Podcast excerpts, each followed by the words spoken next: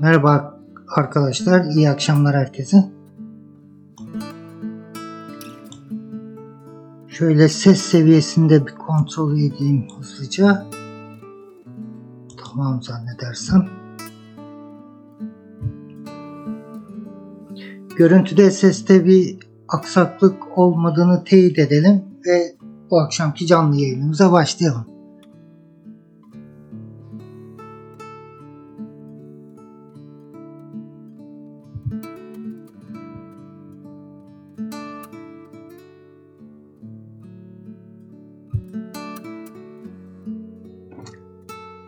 Ses görüntü güzel demiş Serdar Başar. Tamam. Şöyle saatimi de önüme koydum. Bir buçuk saat bir yayın yapacağız yine. Şimdi geçen haftadan kalan devam eden bu fırtınalar konusunu konuşmaya devam edelim. Geçen cuma günkü videonun sonunda haftalık yayınladığım videonun sonunda basitçe bir soru sormuştum ve pek çoğunuz da sağ olun. Bu videoyu da daha önceki videolar gibi dikkatle dinleyip o soruyu da cevaplamaya çalıştınız. Şimdi pek çoğunuzun ama şimdiye kadar öğrenmiş olduğunuz bilgilerden, benim anlattıklarımdan veya kendi hayatınızda e, farklı alanlardan öğrendiğiniz bilgiler doğrultusunda çoğunuzun hem fikir olduğu şey ortak payda benim soruda vermiş olduğum bilgilerin yetersiz olduğu. Ben size ne dedim soruyu sorarken? iki tane tekne var. A teknesi, B teknesi. Hava basıncı düşmeye başladı. Yani bir alçak basınç sisteminin içinde olduklarını biliyorlar. Sistemin içine girdiklerini biliyorlar. Bir tanesi iskele kıç omuzluktan rüzgar alacak şekilde geniş ahbaz iskele kontra devam etmeye karar verdi. Diğer B teknesinin kaptanı da hayır dedi ben sancak kıç omuzluktan rüzgar alacak şekilde geniş ahbaz sancak kontra gitmeye karar verdim dedi. Ben bu kadar bildiği ışığında benim sorumda hangi tekne daha güvendedir sizce dedim. Çoğunuz dediğim gibi bu kadar veriyle hangisinin güvende olduğunu kestirebilmemiz, karar verebilmemiz o kaptanların yerine kendimizi koyarsak çok da mümkün değil dediniz ve tereddütte kaldınız. İşte denizde kaptan olarak bu hava durumu söz konusu olduğunda fırtına etkisini hissettirmeye başladığında çoğumuzun düştüğü duruma düştünüz. Kararsız kaldınız. Çünkü elinizde ki veriler yetersizdi ve haklı olarak kararsız kaldınız. Hiçbir veri işte rüzgarın yönü, barometredeki değişim, işte bulutlarda şuydu buydu ne olursa olsun görsel olarak sizin yorumlamaya çalıştığınız hiçbir veri bir synoptic chart'ın şöyle logoyu da kaldırayım şurada. Bir synoptic chart'ın yani yüzey basınç haritasının yerini tutmayacaktır. Elinizde bir güncel yüzey basınç haritası yoksa her halükarda elinizdeki veriler ne kadar çok olursa olsun, ne kadar farklı kaynaklardan teyit edilirse edilsin, hep bir tereddüt yaşayacaksınız.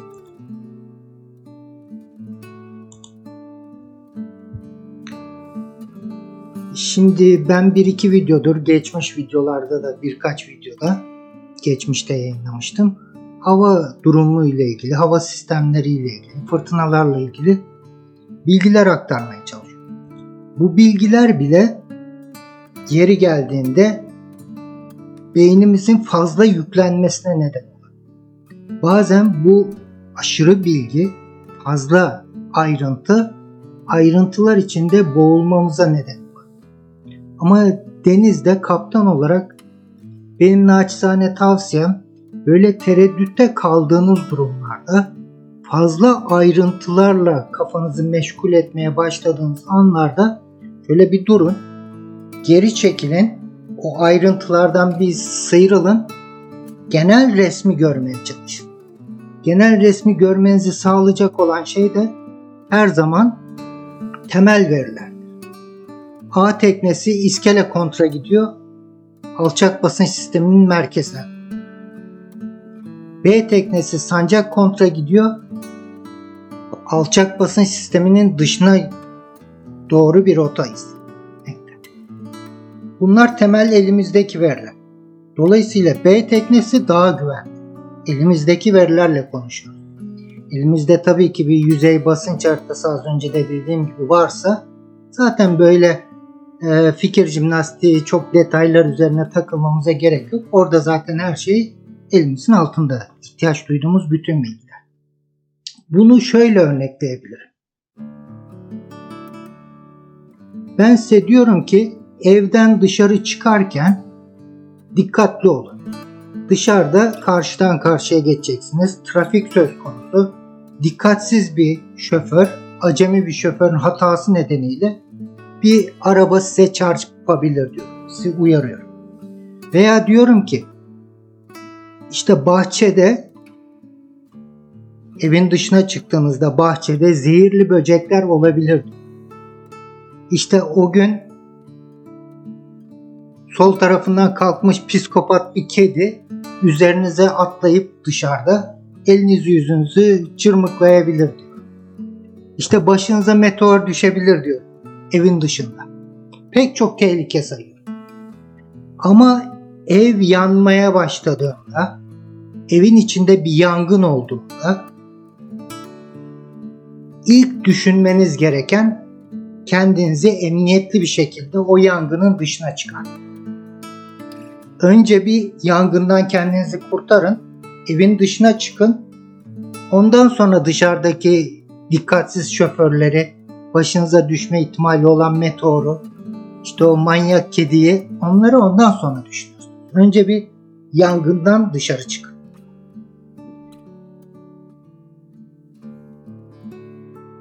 Size geçen haftaki videonun sonunda sorduğum soruyu da bu mantık çerçevesinde dedim. Tamam. B teknesi sistemin dışına çıkarken yüksek basınç sistemiyle bulunduğu alçak basınç sisteminin birleştiği olmaması gereken bir noktaya doğru da yönlenmiş olabilir. Bunu bilmiyoruz. Veri elimizdeki veri onu tanımlayabileceğimiz kadar detaylı değil. Dolayısıyla benim bildiğim bir alçak basınç sisteminin içindeyim. Bir yangın söz konusu. O yangının dışına çıkıp kendimi emniyete alayım. Ondan sonra dışarıdaki tehlikeleri değerlendirmeye başlayabiliriz. Eminim ki bu soru ileride yaşayacağınız bir kaptan olarak yaşayacağınız pek çok tedirginlikte şu anlattıklarım kulağınıza küpe olacak ve asla hayatınız boyunca unutmayacaksınız. Bu sayede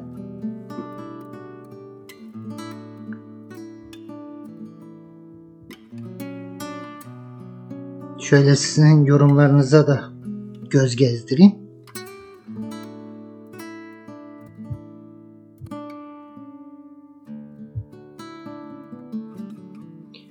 Herkese iyi akşamlar, iyi akşamlar, iyi akşamlar, iyi akşamlar.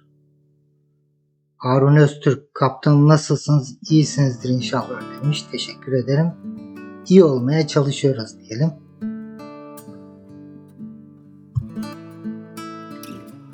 Şimdi bir de o sorudaki yorumlardan bazı arkadaşların anladığım kadarıyla alçak basınç sistemleri kuzey yarımkürede hep batı doğu yönünde hareket eder gibi bir izlenime kapılmışlar. Bu izlenime kapılmalarında belki benim de anlatımlarımda ya vermiş olduğum örnekleri bu şekilde seçmiş olmamdan da kaynaklanır. Ama böyle bir kesin kural yok. Yani alçak basınç sistemi komple sistemin hareketi batıdan doğuya olur veya doğudan batıya olur diye bir kural yok. Size onu şöyle örneklerle göstereyim. Mesela Amerika'yı tehdit eden büyük kasırgalar oluştuğunda Atlantik'te ve Amerika'ya doğru yönlendiğinde onlar gözetlenmeye başlar ve e, işte gerekli birimler teyakkuza geçer. Halk bilgilendirilir. O bilgilendirme esnasında da şöyle yayınlar yapılır. Mesela bu neymiş? Hurricane Sam isimli işte belli bir gücün üstündeki fırtınalarda isim veriliyor. Buna da Sam ismi verilmiş. Şimdi şuradaki bilgi eğer bu gösterdiklerimle ilgili herhangi bir şey göremiyorsanız bir hata yapıyorsam lütfen beni uyarın. Mouse'un işaretini de farenin işaretçisini de umarım görüyorsunuzdur. Öncelikle onların bir teyidini alayım ondan sonra devam edeyim isterseniz.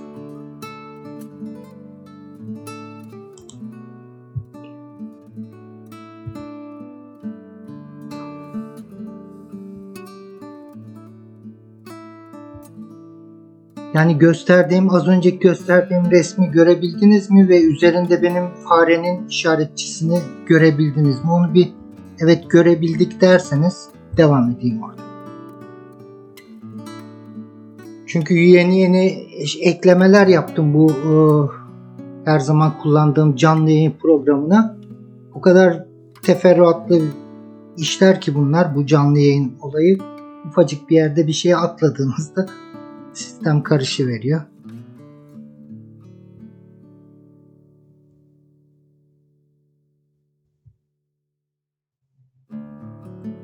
İmleç hareketi görünmüyor demiş Mehmet İnanıcı. Tamam o zaman imleçi göremediğinizi bilerek anlatımımı yapacağım.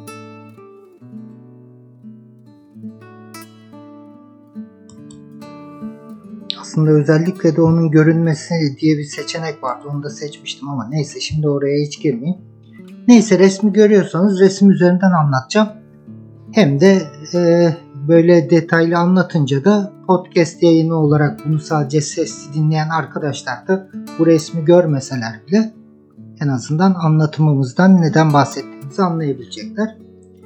Şimdi buradaki resimde bir fırtınanın oluşumu var. Hurricane Sam ismi verilmiş.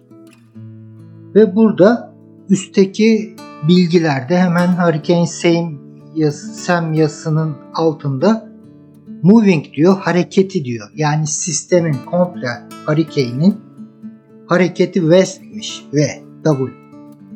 Batıya doğruymuş. Ve 12 mil hızla saatte ilerlemesine devam ediyor batıya doğru. İşte ilerledikçe de gücünü arttırmaya devam ediyor. Bu şekilde deniz üzerinde oluşan fırtınalar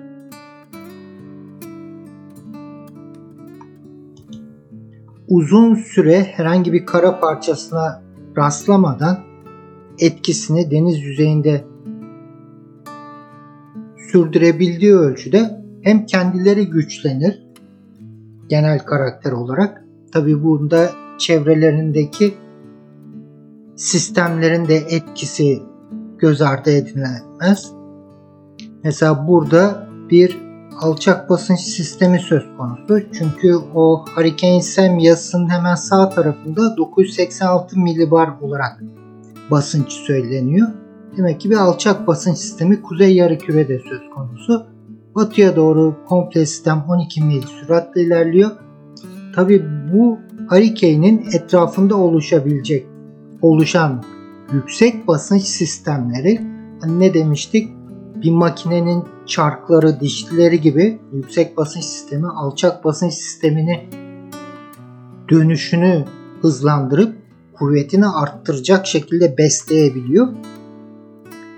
O şekilde bu sistemin Hurricane'in çevresindeki yüksek basınç sistemleri de takip edilmeli. Ve uzun süre herhangi bir karaya bu şekilde ulaşamadan deniz yüzeyinde etkili olan Hurricane de gittikçe gücünü arttırmaya başlıyor. Mesela bu doğudan batıya doğru hareket eden bir sistem. Aynı şekilde başka bir örnek bakalım. Bu örnekte de yine Tropical Storm Larry ismi yine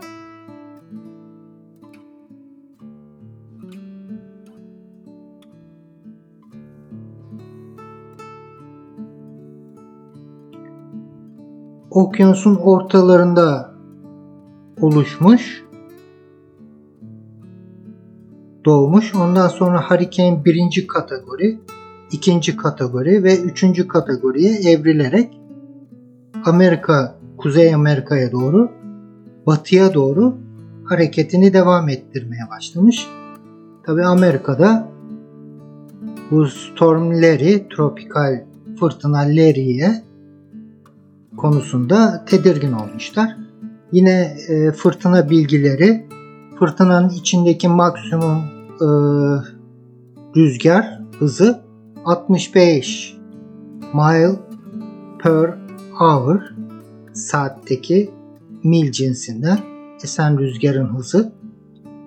Sistemin merkezindeki basınç 994 mili var ve hareketi de batıya doğru sistemin komple hareketi batıya doğru 22 mille saatte 22 mil süratle oluyor. Şimdi bu iki gösterdiğim örnekte de şu az önce gösterdiğim örnekte de dikkat ederseniz sistemin doğuş noktası ekvatora oldukça yakın. Şimdi eğer sistem doğumu ekvatora çok yakınsa o zaman batıya doğru yönleniyor diyebiliriz kuzey yarımkürede alçak basınç sistem. Ama eğer daha üst enlemlerde e, doğursaydı bu fırtınalar, bu alçak basınç sistemleri o zaman sistemin hareketi batıdan doğuya doğru olacak. Şimdi yeni bir bilgi daha edinmiş olduk bu sayede. Fırtınanın doğduğu bölge ekvatora ne kadar yakın? Komple sistemin hareket yönü genelleme yapabilmemiz için bu önemli. E biz sistemin içine girdik. Sistem doğuya doğru mu gidecek, batıya doğru mu gidecek? Tamam daha önce anlattığım gibi sırtımızı rüzgara döneriz alçak basınç sisteminde. Sol kolumuzu kaldırdığımızda onun bir 20-25 derece ön tarafı alçak basınç sisteminin merkezini gösteriyordu. Bu şekilde belli periyotlarla alçak basınç sisteminin merkezini takip eder ve onun hareketini 3 aşağı 5 yukarı kestirebilirdik. Tamam bu cepteydi.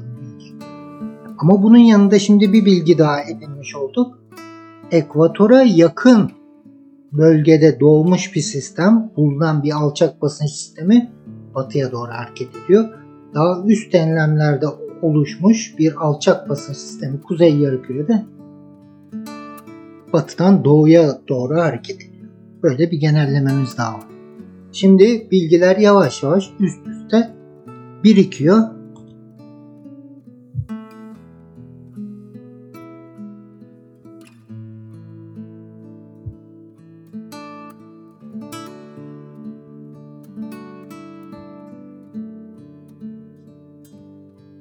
Harun Öztürk imleç ne hocam demiş. Bir ben hoca değilim. İki imleç bu farenin işaretçisi diyelim. İmleç dedim. Herhalde yanlış değildir. Böyle küçük bir ok oluyor ya. Elinizdeki fareyle hareket ettirdiğinizde o ok da ekranda dolaşıyor. Ona imleç diyoruz.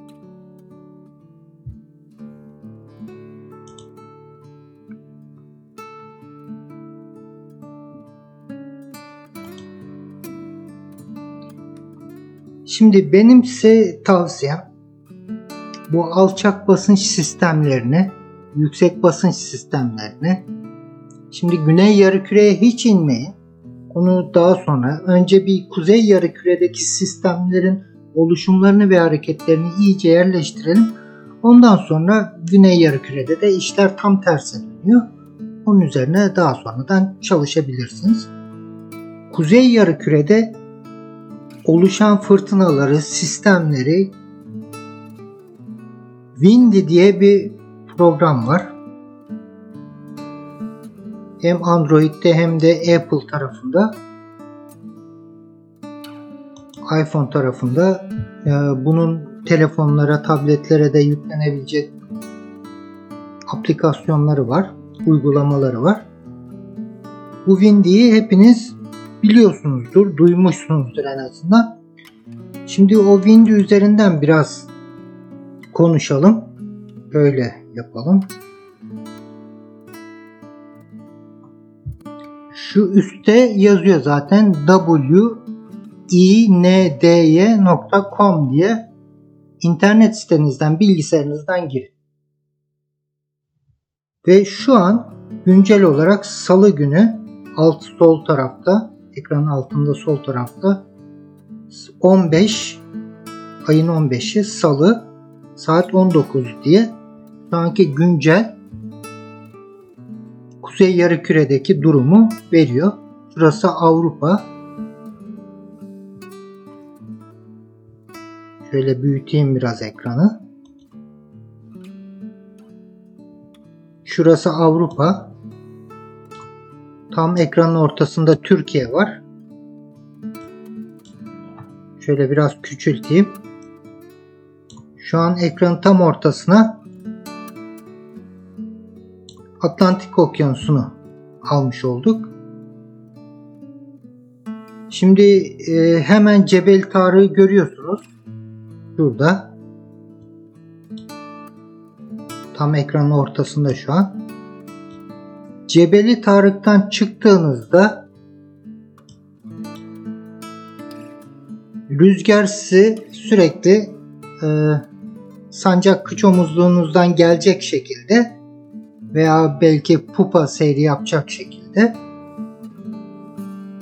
Kanarya Adalarına doğru götürecektir. Bu Atlantik Okyanusu'nun ortasında bir tane yüksek basınç sistemi sürekli döner durur. Böyle alttaki e, bardan kısımdan yarın nasıl olacak ona bir bakalım. Yarın da bakın burada yüksek basınç sistemi duruyor. Öbür gün bakalım. Öbür gün de burada duruyor.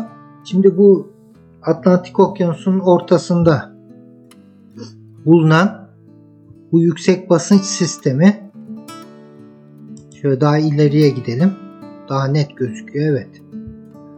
Bu yüksek basınç sistemi bizim ticari rüzgarlar dediğimiz rüzgarları oluşmasını sağlıyor. Şimdi dolayısıyla Atlantik Okyanusu'nun ortasında kocaman bir yüksek basınç sistemi. Biz mümkün olduğunca bu yüksek basınç sisteminin güneyindeki rüzgarları kullanarak işte Cebel Tarık Boğazı'ndan çıkıyoruz. Sancak kıç omuzluktan rüzgarı alacak şekilde Atlantik geçişinden bahsediyoruz şu Atlantik üzerindeki oluşabilecek e, rüzgarların yönünü kestirmemize bu yardımcı olacak. İşte Cebel Tarık'tan çıkacağız ve Karayip bölge, Karayipler bölgesine, Orta Amerika bölgesine ulaşmaya çalışacağız. Dolayısıyla ilk durağımız e, Kanarya Adaları. Kanarya Adalarından sonra hafif biraz daha güneye inerek ondan sonrasında da batıya doğru rota tuttuğumuzda zaten burada okyanusun ortasındaki büyük sürekli orada olan bazen gücünü azaltıp bazen gücünü arttıran bu yüksek basınç sistemi ufak tefek aşağı kayması, yukarı kayması, doğuya batıya kayması söz konusu olsa da orada bulunan bu yüksek basınç sisteminin güney kısmındaki rüzgarları kullanarak doğudan Cebel Tarık'tan Orta Amerika'ya doğru seyrimizi yapıyoruz. Peki döneceğimiz zaman nasıl döneceğiz? Orta Amerika'dan e, Akdeniz'e girmek istiyoruz. Cebel Tarık'a ulaşmak istiyoruz. Bu sefer de tekrar şeyi hatırlayalım. Bu sistemin yüksek basınç sisteminin kuzeyindeki rüzgarları kullanmamız lazım. Ama burada dikkat edin şimdi. Bu yüksek basınç sisteminin Atlantik'in ortasında ticari rüzgarları oluşturan yüksek basınç sisteminin kuzey tarafında pek çok alçak basınç sistemleri oluşuyor. Ve alçak basınç sistemi ile yüksek basınç sisteminin ortasında buluştuğu noktada rüzgarlar sertleşiyor. Burada dikkat edin. Şimdi ekranın o kısmını biraz büyüteyim. Bakın diğer bölgelere nazaran yüksek basınç sistemi ile alçak basınç sisteminin birleştiği noktada şu an güncel harita üzerinde konuşuyorum. Cuma günü ayın 18'inde akşam 18'de olacak havayı konuşuyorum. Burada izobarların birbirine oldukça yakın olduğunu göreceksiniz. İzobarlar birbirine ne kadar yakınsa o kadar o bölgede rüzgar sertleşiyordu. Ama şimdi bizim Orta Amerika'dan Akdeniz'e dönüş rotamız başka bir yol izlememize imkan yok. Geldiğimiz gibi bu yüksek basınç sisteminin güneyini kullanarak dönmemiz mümkün değil. Sürekli rüzgara karşı Orsa gitmemiz lazım. Orsa giderek de bütün seyahat boyunca bir okyanus geçişi pek mümkün olamayacaktır. Hele zaman zaman bu yüksek basınç sisteminin oluşturduğu çevresinde oluşan rüzgarların sertleştiği durumlarda düşünüldüğünde fırtınanın içinde olsa gidilmeyeceğini daha önce konuşmuştuk. Dolayısıyla o Pasifik Atlantik Okyanusu'nun ortasındaki yüksek basınç sisteminin üst kısmını, kuzeyini deki rüzgarları kullanarak yine geniş apas şöyle açayım tekrardan geniş apaz ya da pupa seyrimizle İrlanda'ya, İngiltere'ye doğru rota tutacağız. Böyle bir kavisli rota tutacağız. Ondan sonra İngiltere'nin güneybatısına ulaştığımızda o taraflara doğru rotayımız yaklaştığında ondan sonra İskay Körfezi'ne girmeden rotamızı güneye İspanya'ya doğru çevireceğiz ve Cebel Tarık'a o şekilde ulaşacağız. Ama dediğim gibi yüksek basınç sistemi ile alçak basınç sisteminin kesiştiği noktalardan geçeceğimiz için nispeten sistemin güneyini kullandığımız doğu batı yönünde yaptığımız geçiş kadar konforlu olmayacak. Daha sert rüzgarlara maruz kalacağımızı baştan bilmemiz ve seyahat planımızı, ekip planlamamızı ona göre yapmamız yerinde olacaktır. Yani Orta Amerika'dan Akdeniz'e dönüş çok da amatörler için uygun olmayacak bir seyir olarak değerlendirilebilir.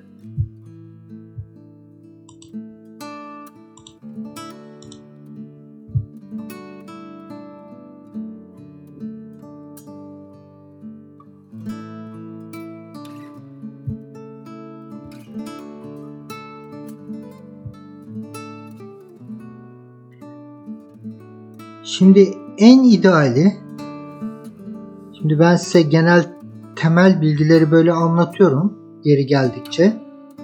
Ama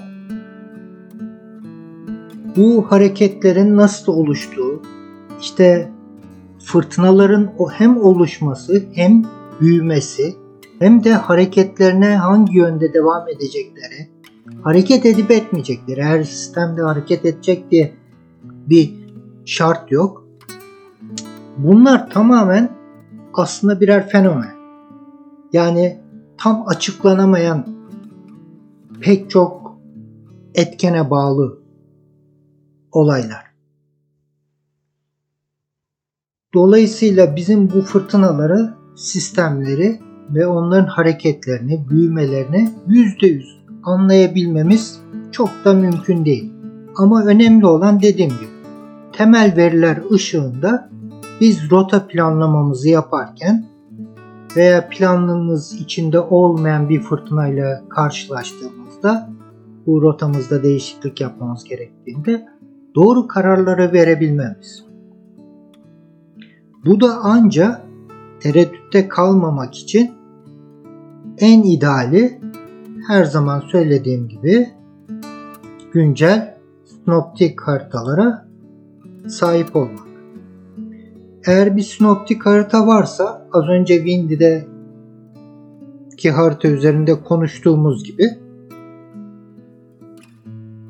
tüm detaylı verileri hatta o az önce Windy'de canlı izlediğimiz animasyondan daha da detaylı bilgileri 12 saatte bir yayınlanan bu yüzey basınç haritalarında bulabiliyoruz. Hem alçak basınç sistemleri hem bu sistemlerin hareketleri, basınç değerleri, yüksek basınç sistemleri, soğuk cephe geçişleri, işte sıcak cephe geçişleri ve bu iki cephenin buluşup birlikte hareket ettiği bölgeler tüm detaylarıyla verilmiş oluyor. Ve e, sol üst köşede gördüğünüz rüzgar skalası sayesinde de hangi bölgede bu harita üzerindeki hangi bölgede, nerede, ne kadar hızlı eseceğini rüzgarın bu sol üst köşedeki skaladan pergelimizi açıp o skalanın üstüne koyacağız. Onu da ben detaylı göstereceğim size. Ondan sonra geleceğiz. Harita üzerindeki izobarları ölçerek bulunduğumuz noktadaki izobarları ölçerek oradaki rüzgar hızını işte saatte mil cinsinden ne kadar hızlı estiğini de görebileceğiz. Dolayısıyla elinizde böyle uzun seyahatlerde şimdi Marmara içinde bizim üzerinde günlerce haftalarca konuştuğumuz işte Pendik Trilye seyri yapıyorsanız tabii ki böyle sinoptik bir haritaya yüzey barış sınç haritasına çok da ihtiyaç duymayabilirsiniz. İşte herhangi bir uygulamadan cep telefonunuz üzerinden bile internet üzerinden o yapacağınız seyir süresince 3 saatlik 5 saatlik sürede o bölgedeki havanın yönünü ve hızını bilmeniz yeterli olacaktır. Ama şimdi yavaş yavaş artık bu okyanus meteorolojisine geçtiğimiz için böyle okyanus aşırı seyirler planladığımızda ne bileyim Akdeniz içinde bile böyle 3 günlük 5 günlük uzun yollara çıktığımızda açık deniz seyirlerine çıktığımızda hava raporları konusunda birinci önceliğiniz her zaman için güncel sinoptik haritaya ulaşabilmek olur. Şimdi güncel sinoptik haritaya ulaşabilmenin iki yöntem var. Bir, ya internet üzerinden download edersiniz, yüklersiniz. internet erişiminiz varsa. E, internet erişiminiz yoksa da daha önce de bir iki yerde bahsetmiştim. SSB radyo üzerinden, HF radyo üzerinden, Weatherfax olarak bu yüzey basınç haritalarını temin etmenin söz konusu. Çok eski bir teknoloji, çok eski dediğim yani 30-40 yıl öncesine dayanan bir teknoloji, belki daha da eskiye dayanan bir teknoloji. Bildiğim kadarıyla 60'lardan 70'lerden beri kullanılan teknoloji. Çok demode bir teknoloji ama hala açık denizde bu internetin olmadığı durumlarda yüzey basınç haritalarını alabilmenin tek yöntemi. Dolayısıyla bunu da hani navigasyon konusunda elektronikler kullanalım ama bir okyanus sey aşırı seyir yapıyorsanız da göksel navigasyon konularında da bilgi sahibi olmanız her zaman için büyük bir avantaj sağlayacaktır. Bunu da o şekilde değerlendirin. Evinizde işte uydu telefonları, uydu üzerinden internet bağlantıları vesaire pahalı ve güncel teknolojiler olsa bile bir SSB alıcı, alıcı diyorum. Çünkü verici olduğunda HF radyo, SSB iş bambaşka boyutlara gidiyor. Sadece bir alıcınız bile olsa SSB radyo ve üzerinden bu Weatherfax'ları alabilecek düzeni kurduğunuzda artık böyle çok ekstrem noktalara gitmediğiniz sürece okyanus aşırı seyirleriniz boyunca Weatherfax olarak SSB üzerinden bu yüzey basınç haritalarını temin etmeniz mümkün. Şimdi bu Windy'yi size özellikle göstermemin nedeni biliyorum pek çoğumuz çok farklı uygulamalar kullanıyor.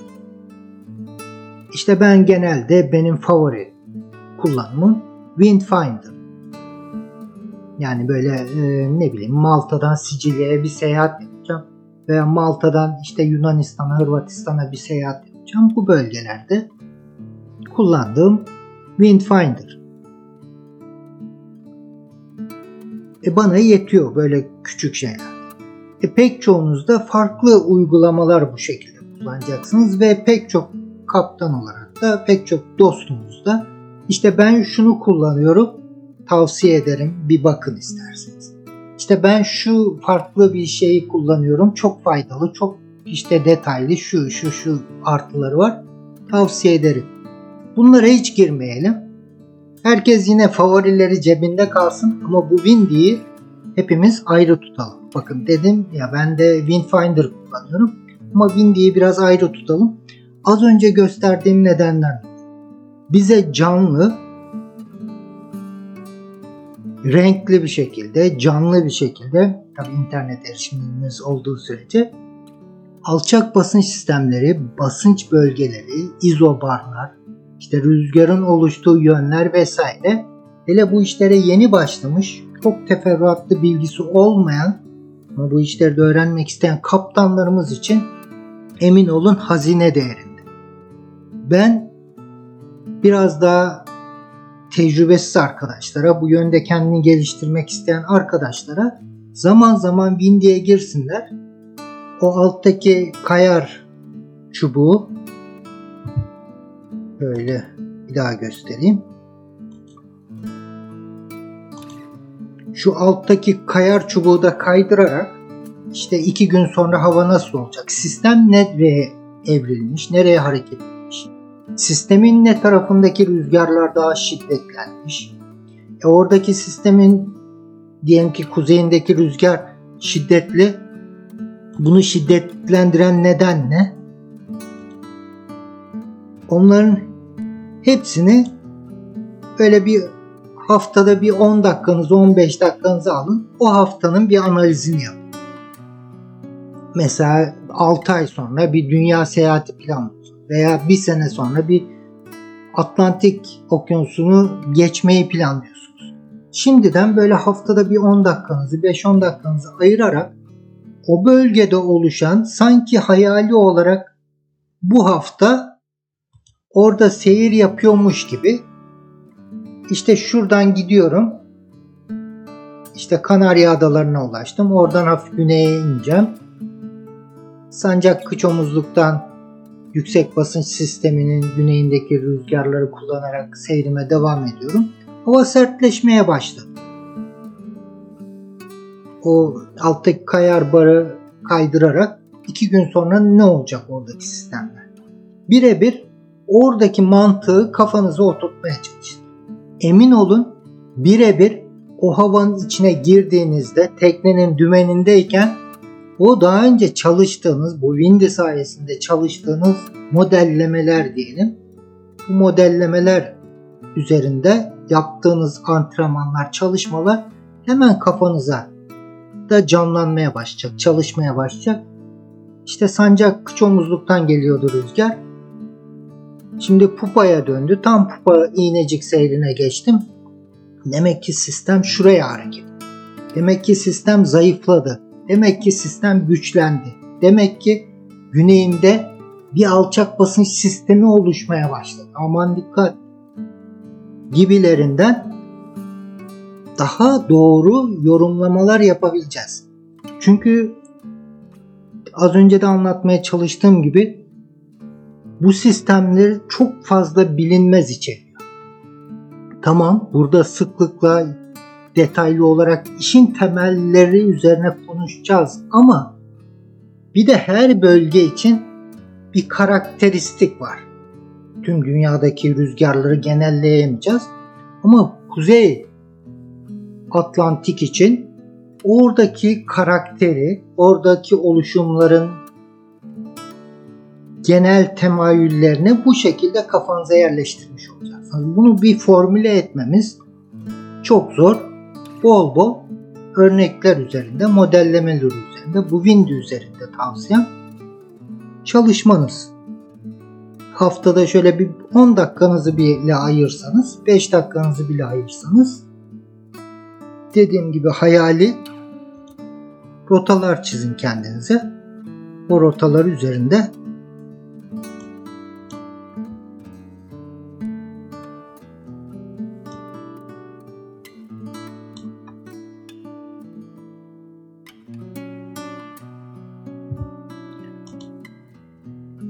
Şimdi şöyle hemen sizin bir sürü yorumunuz tabi bu esnada okuyamadım. Müsaade edin şöyle hemen iki dakika bir göz gezdireyim onları. Hem de ben bir soluklanmış olayım.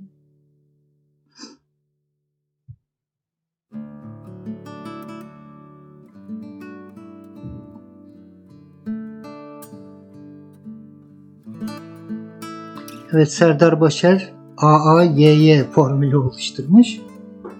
Tamam.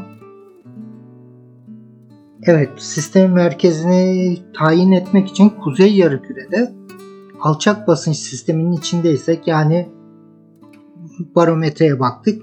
1013 milibarın altında değer görüyorsak bir alçak basınç sisteminin içinde olduğumuz ortaya çıkıyor. Böyle bir durumda rüzgara sırtımızı döndüğümüzde sol kolumuzu kaldırıyoruz. 20-25 derece sol kolumuzun ön tarafı bize alçak basınç sisteminin yönünü gösteriyor.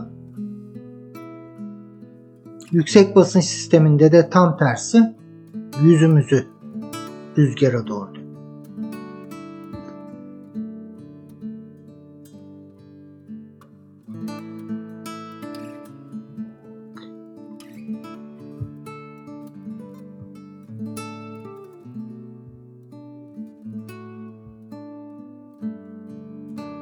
Mehmet İnanıcı demiş ki Kuzey yarım kürede alçak basınç sistemleri hareket hızı belli değerler aralığında mıdır yoksa minimum ve maksimum değerler arasındaki skala çok çok geniş midir? Eğer skala dar ise minimum ve maksimum değerler nedir?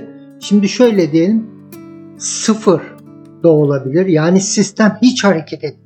Yani hareketini bulunduğu bölge içinde hareket ediyordur tamamen çevresindeki diğer sistemlerin güçleriyle ve ne tür sistemler olduklarıyla alakalı. Sıfırla 30 mile per hour diyebiliriz. Yani saatte 30 mil ile 0 arasında herhangi bir skala olabilir. 30'un üzerine çok çıktığını ben şahit olmadım. E, çıkabilir mi? Çıkabilir. Fırtınalar söz konusu olduğunda asla olmazsa olmaz diye bir şey kullanamayacağız. Ama öyle bir genel kanı kafanızda oluşturabilirsiniz. 0 ile 30 gayet makul olur. Tam bunun ortası da 15. 3 aşağı 5 yukarı genelde fırtınaların hareket sürati 15 civarında oluyor. Kuzey yarımkürede alçak basınç sistemi.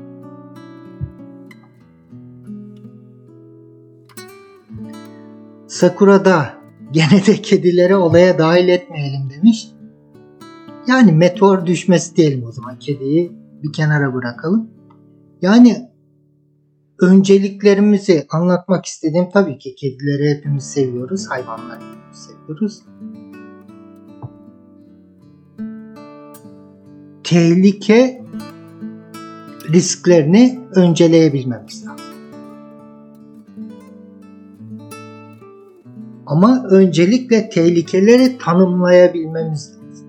E, tehlikeleri tanımlayabilmemiz için de yeterli verilere ihtiyacımız var. Tam emin olmadığımız, yeterli verilere sahip olmadığımız dışarıdaki bazı risklerden kaygılanarak yanan bir evin içinde yangın kontrolden çıkmış artık. Ev yanıyor. İçinde beklemenin bir anlamı.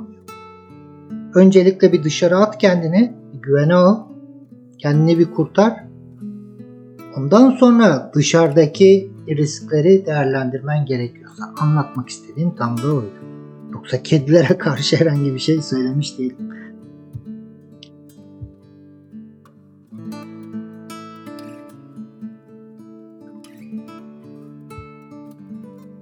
Necati Uğur, basınç sistemleri arasında geçiş yaparken rüzgarın yön değiştirmesinden dolayı istemsiz kavança yiyebilir miyiz? Evet, yiyebilirsiniz ama istemsiz kavança %90 hangi durumlarda olur biliyor musunuz? Ne kadar tecrübeli de olsanız istemsiz kavança her zaman için pupa ya da geniş yapazda söz konusu olabilir ne kadar sıkı dümen de tutsanız, otopilotunuz ne kadar böyle ip gibi de dümen tutsa şu yelkeninin direği olsun. Dalgada tekne salınırken kavanç yersin. Büyük dalgalar söz konusuysa o dalgaların üstünde tekne yalpalanırken yalpaya düştükçe o esnada kavanç yersin istemsiz kavanç. E onun içinde preventer diye bir şey var. Önleyici sistem var. Çok basit bir düzenek. Bumbanın ucundan teknenin en önündeki koç boynuzuna kadar mümkün olduğunca yatay olsun. Çünkü yakındaki bir koç boynuzuna e, dan geçirdiğinizde mesela kemeredeki e, koç boynuzlarından geçirip getirdiğinizde başa gitmeye üşendiğiniz için bu sefer açısı dik geleceği için o preventer'ın pupa palangası gibi çalışmaya başlayacak. Onu da istemiyoruz. Mümkün olduğunca yatay olsun diye teknenin en önündeki koç boynuzuna kadar götürüyoruz. O preventer sonuçta bir halat. Böyle okyanus geçişleri söz konusu olduğunda tekneniz çok azmış gibi bir dalga görseniz de geniş sata yayılmış bir dalga görseniz de dalgaların aralığı çok geniş olduğunda siz 2 metrelik dalgayı sanki dalga yokmuş gibi görürsünüz. Ama tekne yavaş yavaş 2 metrelik dalgaya uygun olarak salınım yapmaya başlar. Bu esnada da o istemsiz kavançayı yersiniz. Yani sistemler arası rüzgarın yön değiştirmesinden çok bundan kaygılanın. Böyle bir risk olduğunda yüzde bir bile ihtimal olsa o e, düzeni kurun. Preventer'ınızı kurun.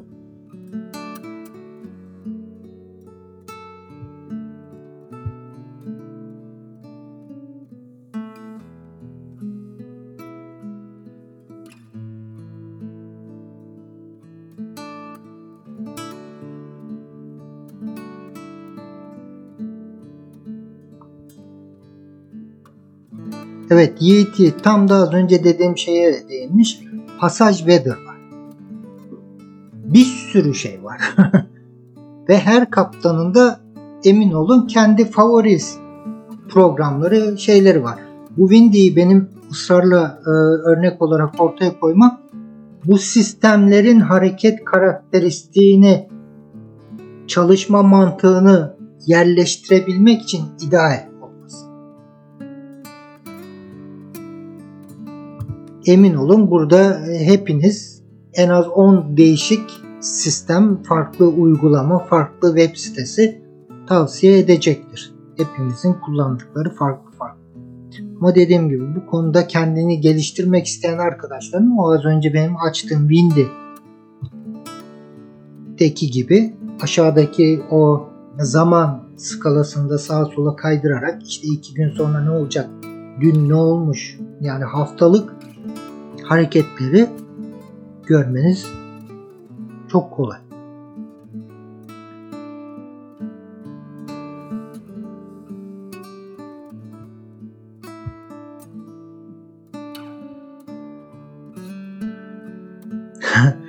Yiğit Yiğit demiş ki ben kaptanım en doğrusu o. Tamam bir şey demedik. Kesinlikle şaşmaz yani. Tamam kesinlikle şaşmaz diyorsanız. Şaşmıyordur.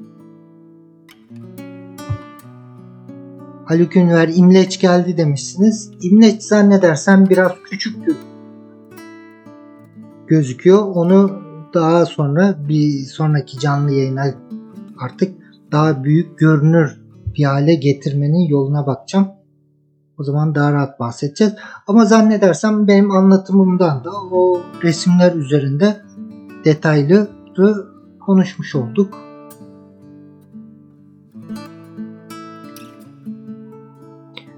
Volkan Basmacı İyi akşamlar Murat. Birkaç sene önce bir denizcimizin fırtınada direği kırıldı. Böyle bir durumla karşılaştığımızda ne yapmamız gerekiyor? Yani direk niye kırılsın? Direk kırılması tek nedeni ıstralya tellerinizden ayarsızlığıdır veya ıstralya telinizin kopmasıdır. Bunun haricinde direk öyle durduk yere kırılmaz. Cengiz Arslanoğlu'nun direğinden bahsediyorsunuz muhtemelen. Onun direği kırılmadan oldukça önce ıstralya tellerinden biri kopuyor. Direği e, destekleyen çelik tellerden biri kopuyor. Onun yerine mandarlardan birine zannedersem balon mandarını herhalde yanlış da hatırlamıyorsam tabi o çelik ıstralya telinin yerine geliyor. Doğru olanı yapıyor yani. Ama işte kontra değiştirdikçe onun gerginliğini yenilemesi lazım vesaire. Ona biraz üşeniyor bir an. İşte o anda da direğin kırılmasıyla karşılaşıyor.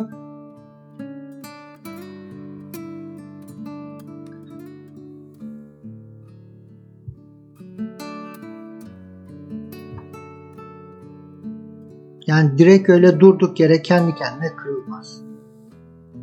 Ha tabii ki full arma gidip de e, Force 8, 9, 10 Allah ne verdiyse fırtınanın içine de girerseniz tabii o zaman da ama yine de direkt kırılmasından önce yelkeniniz yırtılacaktır.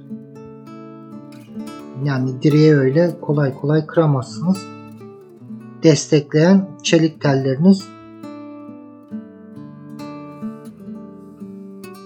sağlamsa. Samim Recep Aslan Windy'de ani rüzgarlarda dikkate almalıyız yoksa yanılgı oluyor. Windy'yi hava raporlarını takip etmek için kullanın demiyorum. Yanlış anlaşıldım herhalde. Windy'yi evinizde oturun, hayali planlar yapın. Bu okyanus geçişi ilgili veya sistemlerin oluşumlarını gözleyin. Birebir canlı orada görmeniz. Mesela şu an bu hafta size gösterdiğim birebir. Bu hafta e, Atlantik'in ortasında hava nasıl olacak? Bir bakın bakalım bu hafta eğer karşıdan karşıya geçiyor olsaydık Atlantik nasıl bir havayla hangi sistemlerle karşılaşacağız? Onları görmeniz açısından Windy'yi tavsiye ederim. Hava raporu almak için kullanın ya da kullanmayın. Bu sizin bileceğiniz bir şey. Hava raporu için tavsiye ettiğimden değil. Üzerinde çalışın, antrenman yapın diye Windy'yi önerdim.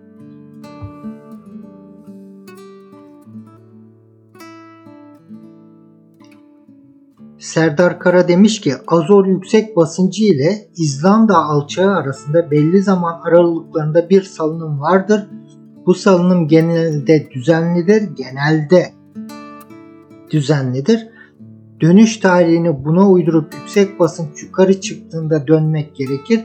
Yüksek basınç yukarı çıktığında dönmek gerekir kısmı işte yüksek basıncın nasıl bir yüksek basınç olacağına bağlı. Mesela şöyle bu haftaki yüksek basıncı ben bir bakayım. Nasıl oluyor bu haftaki yüksek basınçta?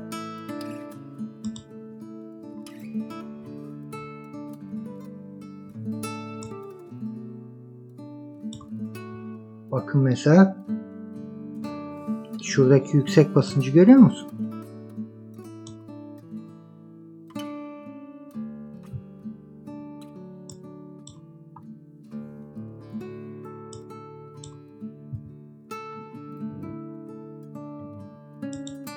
Yani dediğim gibi bunların üzerine böyle bu şekilde aynen e,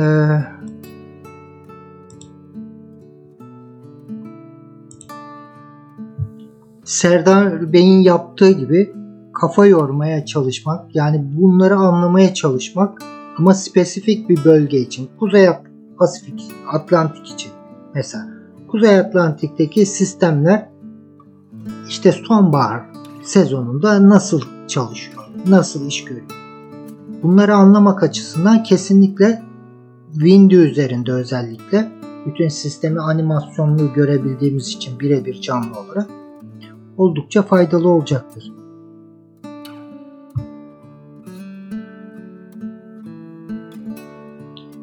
Mehmet Irmak demiş ki genel olarak meteorolojik harita internetteki uygulamalar dahil ortalama kaç günlük en tutarlı sonuçları gösterir?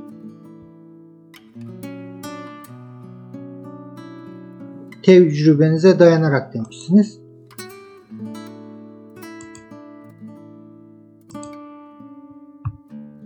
Şimdi Windy dedim ya benim favori programım. Windy'nin normalde pardon Windfinder Windy'ye gitti aklım. Windfinder dedim ya benim favori programım uygulama. Windfinder'da normalde 8 günlük 7 günlük bir haftalık şey e, hava tahminleri verilir. Ama Windy'nin içinde bir ikinci uygulama Super Forecast diye geçer. Super Forecast. Onda da 3 günlük verir. 3 günlük verdiği o spor, Super Forecast tamamen birebir çok çok enderdir yanıldığı. O yanılma payları da çok azdır. Yani 40 diyorsa rüzgar 35 olur, 45 olur. Anlatabildim mi? O Super Forecast 3 günlük meteorolojik hava tahminleri tutarlıdır. 3 günün üzerine çıktıkça artık hızlı bir şekilde bu tutarlılığı düşmeye başladı. Şimdi Windy diyoruz, Windfinder diyoruz, işte Passage Weather diyoruz falan. Bunların aslında kullandığı verilerin hepsi aynı. Uydudan bütün sistemler bu adını saydığımız, ismini saymadığımız daha pek çoklarda uydudan gelen veriyi hepsi aynı veriyi alıyor.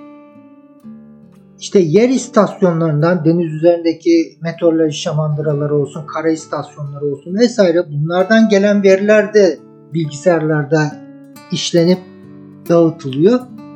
Oradan gelen veriler de aynı. Sadece bunları birbirinden farklı kılan farklı modellemeler üzerinden bu verileri değerlendirip hava tahmininde bulunmalarıdır. Şimdi Windfinder'da da Windy'de de bu modellemelerin değiştirmeniz mümkün. Mesela A modellemesine göre hava tahmininde bulun diyebiliyorsun Windy'ye veya Windfinder'a. Sonra onu inceliyorsun.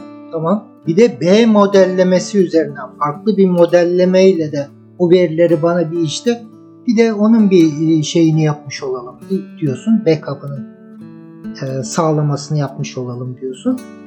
Dolayısıyla farklı modellemeler arasındaki tahmin farklarını da gözetmiş oluyorsun. E, elde etmiş oluyorsun.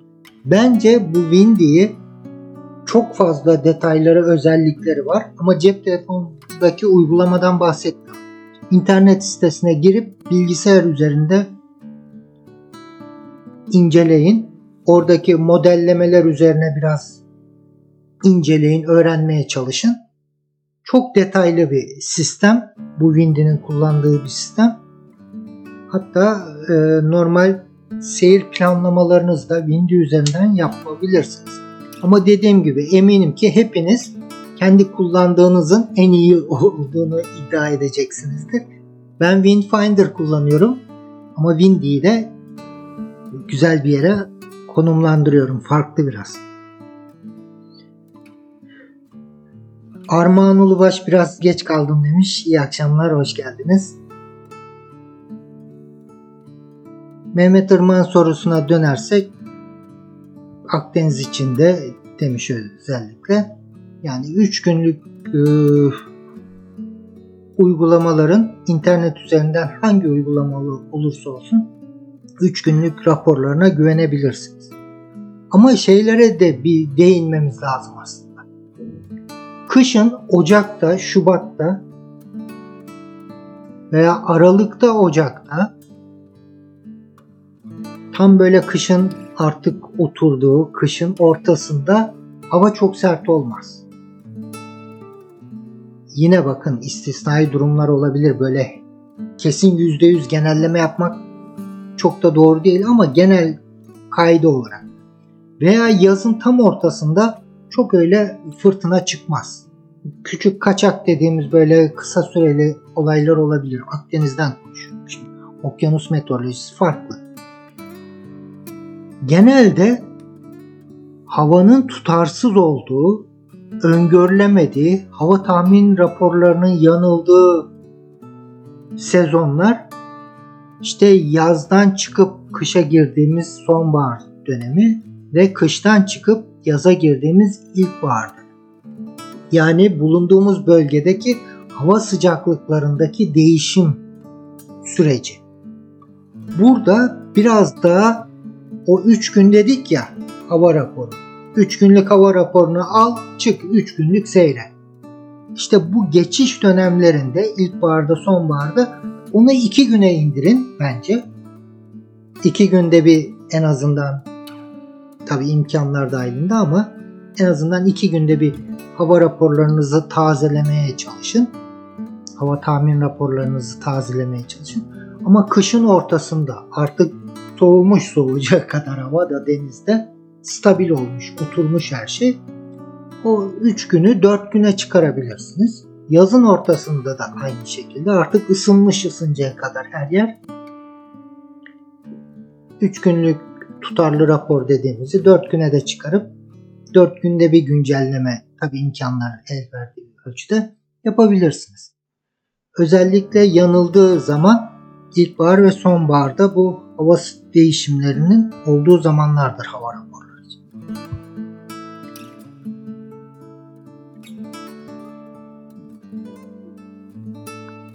Ümit Yıldırım Windy'de gördüğümüz bir durumda batıdan doğuya gitmek istediğimizde alçak ve yüksek basınç havalarının sınırından mı gitmeli yoksa yüksek basınç alanına mı girmeliyiz?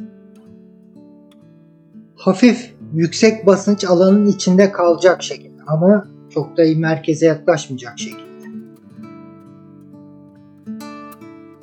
Çünkü tam sınırdan gitmeye kalktığınızda çok fazla kuzeye çıkmanız gerekebilir.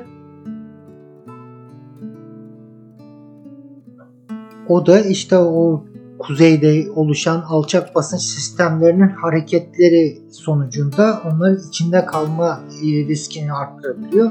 Özellikle bu İrla, İrlanda'nın batı taraflarında oldukça oldukça sıkıntılı sistemler, alçak basınç sistemleri oluşabiliyor. Yani onlardan birinin içinde kalmak eminim ki istemezsin. Dolayısıyla çok fazla da kuzeye çıkmadan oluşan e, Atlantin Kuzey Atlantin ortasında oluşan o yüksek basınç sistemi içinde kalarak ama mümkün oldukça kuzeyinde kalarak çok da yukarı kuzeye çıkmadan batı doğu yönündeki geçişi yapmanız. Tabii ki mutlaka bu geçişe başlayacağınız an, halatınızı çözeceğiniz an ve yolunuz üzerinde alacağınız artık uydu internetini mi olur, SSB radyo üzerinden dediğim gibi weather fax olarak mı olur? Mutlaka hava raporları alın. Hava raporları almadan özellikle batı doğu yönünde körlemesine bir seyir yapmayın. Cebel Tarık'tan çıktım. Orta Amerika'ya gideceğim. Tamam. Çıkarken alırsın. İmkanlar ölçüsünde tabii ki. Çok kısıtlı imkanlarım vardır. Elektroniklerin yoktur. Uydu telefon, SSB vesaire. İşte yolun üzerindeki uğradığın adalarda hem mola verirsin, hem ikmalini yaparsın, hem de hava raporlarını yenilersin. Bu seyir böyle yaparsın. Ama kuzeyden yapacağın dönüş yolculuğunu aman diyeyim sıkıntılı duruma kendinizi de bile bile düşürmeyin.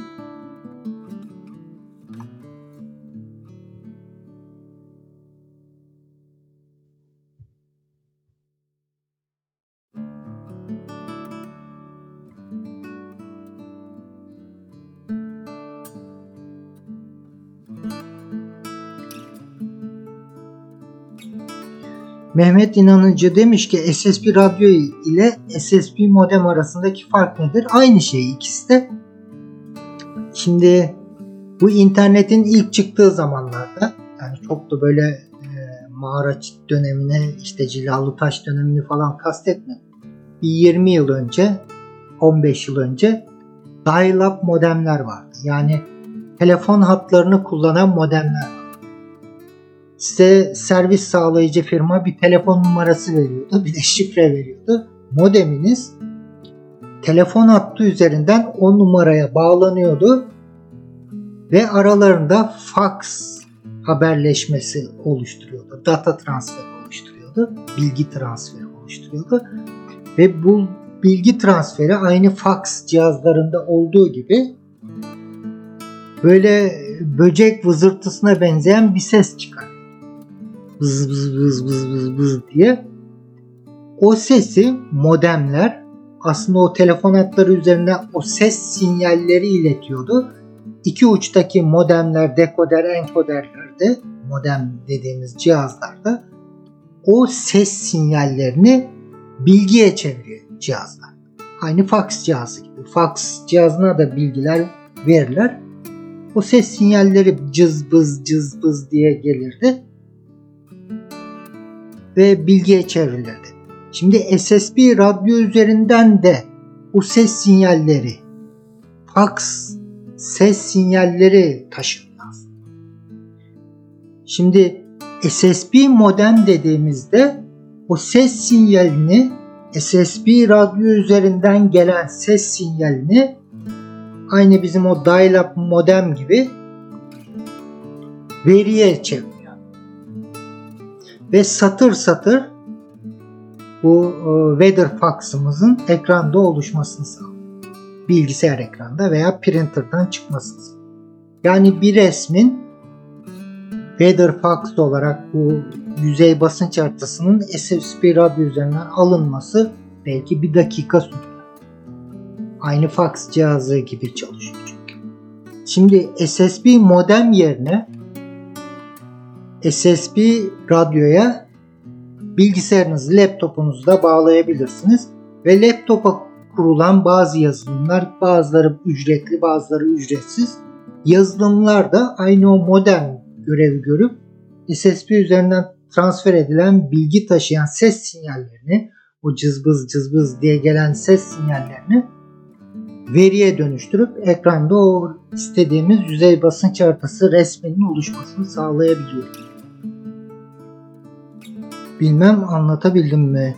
Şimdi bu konuları böyle artık detaylı detaylı giriyorum. Daha da detaylandıracağız. Nasıl olduğunu hatta kuracağız bilgisayara. Farklı birkaç yazılımın bu modem yerine geçebilecek yazılımın nasıl çalıştığını örnekleyerek yapacağız.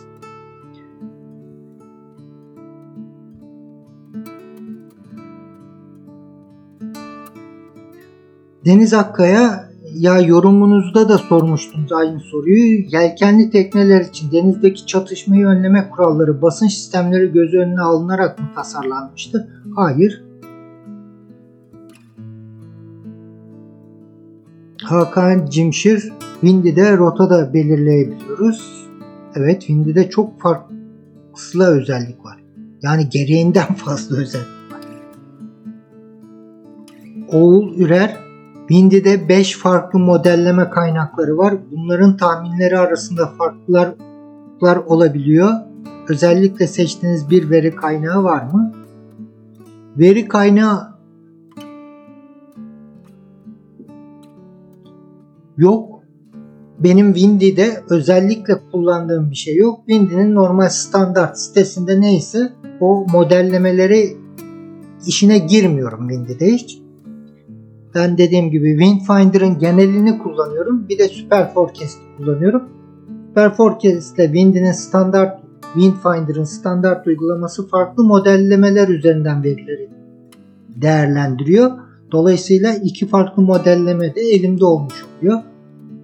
Ben o şekilde kullanıyorum ama Windy konusuna dediğim gibi üzerine biraz bu işi öğrenmek istiyorsanız, ilerletmek istiyorsanız o kısma Windy üzerinde öğrenin. Bundan sonra iyice kendinizi ilerlettiğinizi düşünüyorsanız kendi farklı programlarınızı kendi yoğurt yiyişinize uygun olarak seçersiniz.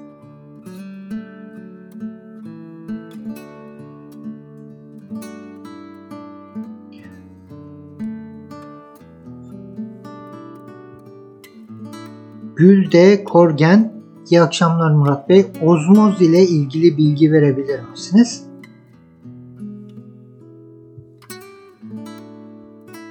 Ozmoz genel tanımıyla yaştan ötürü veya imalat hatalarından ötürü gövde katmanları, teknenin gövde katmanları arasına deniz suyunun suyun girmesi ve orada gövde yapısını artık bozmasına biz ozmoz diyoruz. Lokal de olabilir, bölgesel de olabilir. Mesela böyle para kadar, bozuk para kadar bir bölgede etkili olmuştur. Orada sivilce gibi kabarcık oluşmasına ve o bölgenin yumuşamasına neden olabilir. Farklı farklı böyle küçük küçük bölgesel ozmoz da olabilir. Veya katmanlar arasında özellikle fiber teknelerde söz konusu. Fiber katmanları arasında bu deniz suyunun artık daha yayılarak o katmanları artık yumuşatması, kimyasal reaksiyona girmesi sonucu o fiberle teknenin gövdesinin zayıflamasına neden olan bir hastalık diyelim tekne hastalığı, fiber teknelerde görülen hastalık. Dediğim gibi bu yaşla da alakalı. Yani dışındaki jel kotu hasarlanmıştır. Sahibi çok önemsememiştir. O jel kotu yenilemekte. içeri su girmiştir. Sonra yalandan bir jel kot çekmiştir. O içerideki su kalmıştır. Ne bileyim veya dediğim gibi 15 sene, 20 sene, 30 sene denizde kalmış, biraz da bakımsız kalmış tekne ister istemez içten dıştan nem o katmanlar arasına çekebilir. Su emebilir, ufak tefek kılcal çatlaklar oluşabilir. Veya üretim aşamasında o bölgelerde o katmanların birleştirildiği gövdenin imalatı sırasında hava boşlukları kalabilir. Tam bir birleşim oluşmaz. Bu da ozmozun kısa sürede o tekneye etkilemesine neden olabilir. E bunların da tedavisi var ama oldukça uzmanlık isteyen ve pahalı tedaviler. Dolayısıyla büyük gövdenin e, önemli bir kısmı ozmoza maruz kalmış bir teknikte kimse satın almak istemez bu tedavi sürecinin uzun, zor, uzmanı kişiler tarafından yapılması gereken ve biraz da pahalı bir süreç olduğu için pek ozmoza maruz kalmış tekneler tercih edilmez. Şimdi bu ozmoz konusunda ve tekne bakımı konusunda mesela bir zehirli boya yenileme istiyoruz. Çok basit bir uygulama gibi geliyor çoğumuza. Ne olacak? Eski boyayı hafif bir zımparala. Üzerine yenisini vur git. Mi acaba? Bu kadar basit olmadığını, her işte olduğu gibi bu işte de bazı püf noktaları olduğunu biliyorum. Ama benim işim kaptan. Ben tekne kullanıyorum. Ben boyacı değilim. Ben tamirci değilim. Ne kadar boyadan anlasam da, ne kadar tamirden anlasam. Benim uzmanlığım kaptan. O tekneyi sağ salim A noktasından B noktasına ulaştırmak. Dolayısıyla bu teknik konularda, bakım konularda ozmozu da kapsayacak şekilde belki hani geçen e, Fahrettin Kaptan'la yaptığımız gibi onun öncesinde Sinan'la yaptığımız gibi, Sinan Kaptan'la yaptığımız gibi canlı yayın olmasa bile belki Fahrettin Kaptan'la yaptığımız gibi canlı yayın formatında bir kayıt bu işin uzmanı birisiyle yani teknik konularda uzman birisiyle yapmak istiyorum. O uzman birisinin kim olduğu konusunu dikkatli seçmek istiyorum. Takdir edersiniz ki öyle bir arkadaşımızı razı edelim. Gelsin bize bu sizin sorduğunuz sorulara benim de limitlerimin üzerinde detaylı doğru cevaplar versin. Onu o şekilde planlıyorum ama ne zaman olur bakacağız.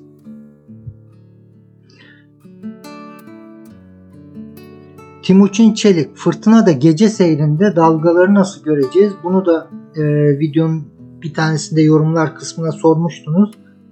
Henüz videonun 3-4 gündür işte sizin cevaplarınız biriksin diye o sorunun peşinden 3-4 gündür hiçbir yorumu cevaplamadım. Şimdi bu akşamki canlı yayından sonra artık yarın bir mesai ayırıp orada birikmiş tonlarca yorumunuz var. Hepsini tek tek oturacağım cevaplayacağım. Timuçin Bey'in sorusu da vardı orada. Ama şimdi de bir değinmek gerekirse demiş ki fırtına da gece seyrinde dalgaları nasıl göreceğiz? Gece fırtınaya yakalandık nasıl seyir yönetmeliyiz dalgalara karşı? Şimdi dalgalar dalga işi karışık. Hep aynı yönden geldiğinde kolay. Mesela sürekli benim tuttuğum rota belli. Otopilotta veya e, pusla rotada kendim manuel el, elde tuttuğum dümen rotam belli. O rotamda ilerlerken dalgalar büyümeye başladı. E, dalgaya göre artık beni oldukça zorlayacak, rahatsız edecek boyutlara geldi dalga. Dalgayı en uygun açıdan alacak şekilde rotamda ufak tefek bir değişiklik yaptım. Tamam. Dalgayı artık görmeme gerek. Dalga hep aynı yönden geliyorsa. Ama bazı durumlarda iş biraz karışabiliyor. Özellikle Akdeniz'in içinde bazı zamanlarda. Mesela 4 tane dalga tam kuzeyden geliyor atıyorum. Bir tane peşinden bir tane kuzeydoğudan geliyor. Örnekleri böyle şey e, anlayabilirsiniz diye farazi örnekler bunlar. Hani yönlere falan çok takılmayın. Anlatabildim mi? Yani sürekli bütün dalgalar aynı yönden gelmeyebiliyor. Arada bir tanesi böyle belli periyotlarla farklı bir yönden açıdan gelebiliyor. Bu sıkıntı. Bunda zaten gündüz de olsanız çok yapacak bir şey yok. Dolayısıyla ikisinin ortalamasını alıp birbirine yakın açılarla gelecektir farklı yolcusu dalgalar. Yani biri kuzeyden gelirken biri güneyden gelmeyecektir. Ortalamasını alıp da o ortalamaya uygun en uygun açıyı yakalamanız ve tuttuğunuz rotayı düz tutmanız gerekiyor. Gece seyri. Şimdi bizim Türkiye'de yapılan yelken ne tür bir yelken? Yelken seyri. İşte çıkalım yelken yapalım seyri. Herhangi bir rota tutulmadan görerek o anki dalgayı, rüzgarı, işte e, gideceğimiz rotayı, kıyı şeridini vesaire hep görerek bir yerde pilotaj dediğimiz seyre yakın bir seyir yapılması çok revaçta. Yani canın istediğinde tramola atarsın, canın istediğinde rotanı çevirirsin, kavanç atarsın vesaire. E, gece bu tür seyre alışmış birisi de tabi e, çevresini göremeyince panikliyor. Ama rota tutarak seyir yapmaya daha önceden kendini alıştırmış birisi zaten o dalgaların dediğim gibi yönüne göre en uygun açıyı rotasında ufak tefek değişiklikler yapması gerekiyorsa yapıyor ve rotasını düz tutuyor. Dolayısıyla herhangi bir etrafını görmeye de ihtiyaç duymuyor. Bence etrafınızı görmeye gördüğünüz durumlarda gündüz seyirlerinde vesaire düz rota tutmayı, rota takip etme üzerine çalışın. Bu çok basit bir şeymiş gibi konuşurken geliyor ama düz rota tutabilmek, düz rotayı takip edebilmek emin olun yani güçlü doğru düzgün bir otopilot kullanmıyorsanız çok da kolay değil. Yani hele elle dümen tutabilmek biraz böyle tecrübe gerektiriyor.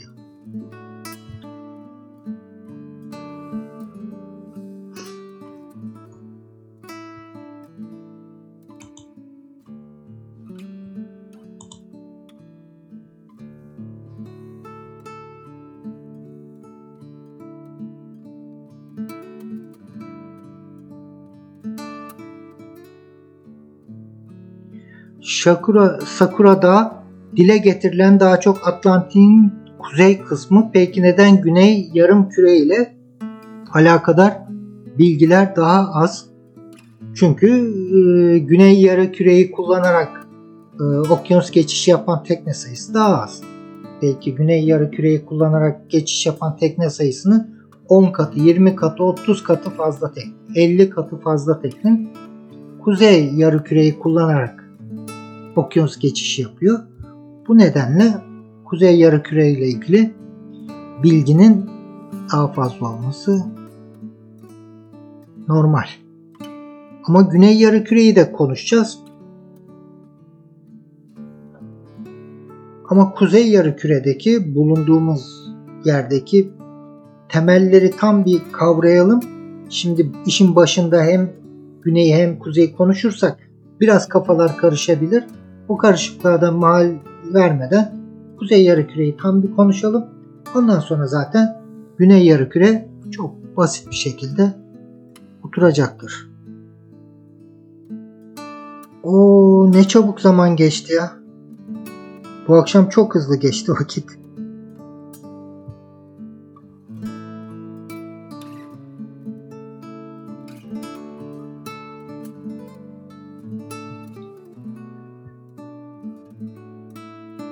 Serhan Koçak Murat iyi akşamlar. Sorum kendimizi çok dalgalı, çok rüzgarlı bir havada bulduk. Yani fırtınanın tam ortasındayız. İki kişiyiz. Motor arıza yapsa seçenekler ne olur? Nasıl sağ salim kurtuluruz? Zaten motor arıza yapsa da yapmasa da ama motorla bir işiniz yok. İşler sertleştiği zaman biraz e, çığırından çıkmaya başladığı zaman kesinlikle yelken seyri yapacaksınız. Motor seyri ne zaman yapılır? Bir yelkenli teknede marinaya girerken çıkarken liman içlerinde yelken açılması, yelken yapılması yasak bölgelerde olabilir. Onun haricinde seyirlerimizi yelkenle yapacağız. Özellikle hava sertleştiğinde mutlaka yelken kullanacağız.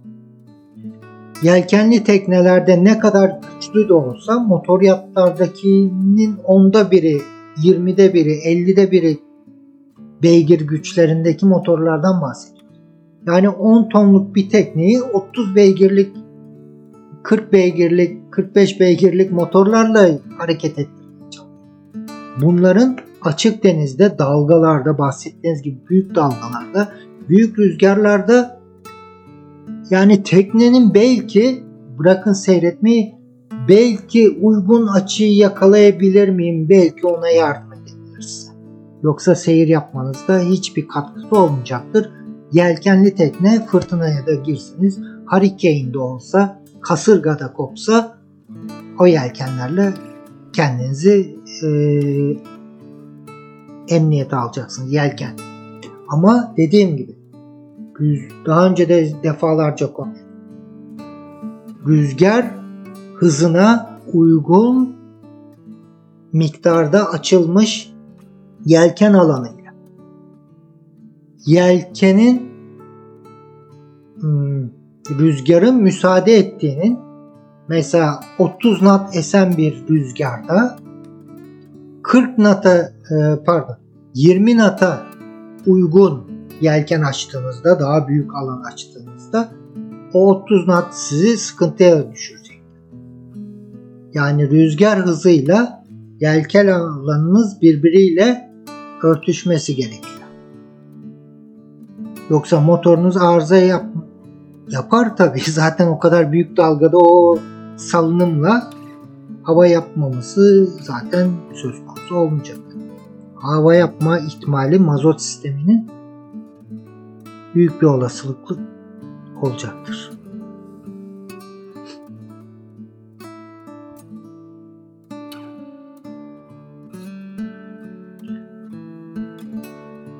Neşe Öç Murat Kaptan kaçaklarda yapabileceğimiz bir şey var mı? Şimdi aslında kaçak diye tabir ettiğimiz şeyler hızlı gelişen ani ve kısa süreli sert rüzgarlara kaçak. Tamam.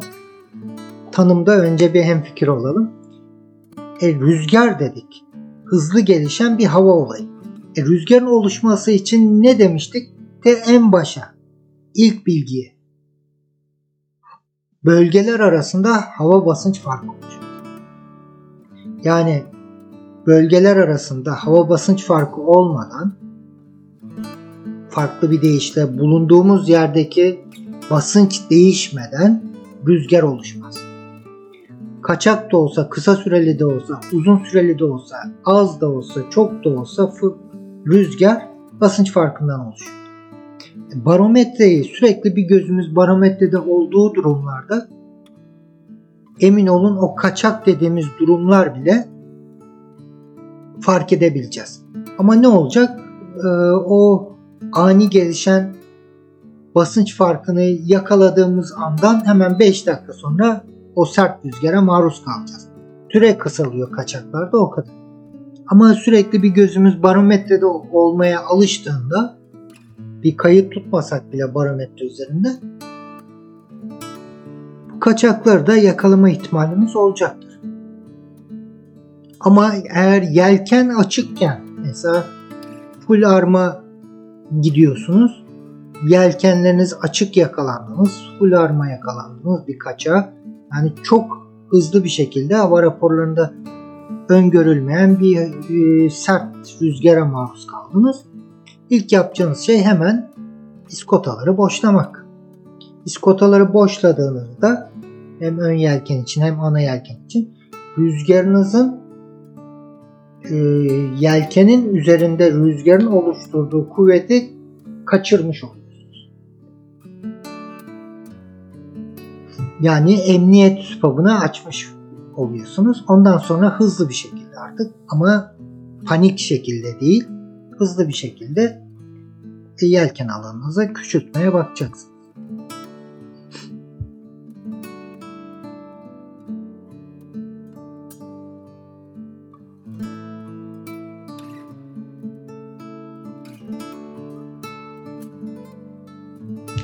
Onur Cora geçen haftalarda fırtınada bir yere yanaşmak yerine güvenli açıklara yönelin demiştiniz. Böyle bir durumda güvenli yer uzaksa beklemek adına faça flok yapılabilir mi? Şimdi fırtınada kıyı şeridine yakın olmak hele kıyı şeridi rüzgar altınızda kalıyorsa yani bir aksilikte o fırtına sizi sürükleyip kıyıdaki kayalara, kıyı şeridine çıkaracaksa ne kadar yakın olursanız o kadar tehlike içindesiniz. Kıyıdan uzaklaşın fırtınada. Çok iyi bildiğiniz, sürekli girip çıktığınız bir liman varsa ve o havada o limanın içine emniyetli bir şekilde girebilirim ben diye gözünüz kesiyorsa yüzde yüz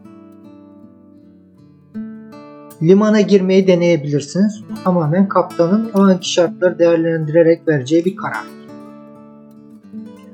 Ama sert havalarda marinalara giriş çıkış yapmak. İşte çok sert havalardan bahsediyoruz. Yani 25 natta 30 nattan bahsetmiyoruz. Diyelim ki hadi onu da isimlendirelim. 45-50 nat bir marinaya giriş çıkış yapmaya uğraşmak. Bir limana giriş girmeye çıkmaya uğraşmak. Bunlar sıkıntılı işler. Bence çıkın açar. Faça filok demişsiniz. Evet faça filok sadece orsa alabanda eğlenmek değildir alarda da. Aynı zamanda e, bir fırtına taktiği. Şimdi bazı arkadaşlarımız bana soruyor. Dalgayı hangi açıyla almam gerekiyor? Yani hangi açıdan dalga tekleme gelirse en güvenli seyri yapabilirim? Benim de burada hazır faça filoktan bahsediyorken tekneden tekneye farklılık göstereceği için bu sorunun cevabı şöyle bir size genelleme yapabilirim. Teknenizi faça filok yapın. Çıkın Alarga'da, Orsa Alaban'da eğlenin, faça filok yapın. Tekne faça filokta bir dengeye oturacak. Rüzgar, dümen etkisi bir dengeye oturacaktır. Rüzgarı almış olduğu o dengedeyken rüzgarı dalgayı almış olduğu açı sizin teknenin dalgada, fırtınada gitmesi gereken en ideal açıdır. Yani teknenizin karakterine uygun açıyı öğrenmek istiyorsanız dalgalı bir havada, rüzgarlı bir havada çıkın alargada faça filok yapın. Faça filo hangi noktada, hangi açıda tekneniz dengeleyecekse, dengeye oturacaksa o açı sizin güvenli dalgayla olan, rüzgarla olan güvenli fırtına açınızdır. Yani farklı tekne karakterler söz konusu olduğunda böyle bir kolaylık görebilirsiniz. Faça flok aynı zamanda bir fırtına taktiğidir.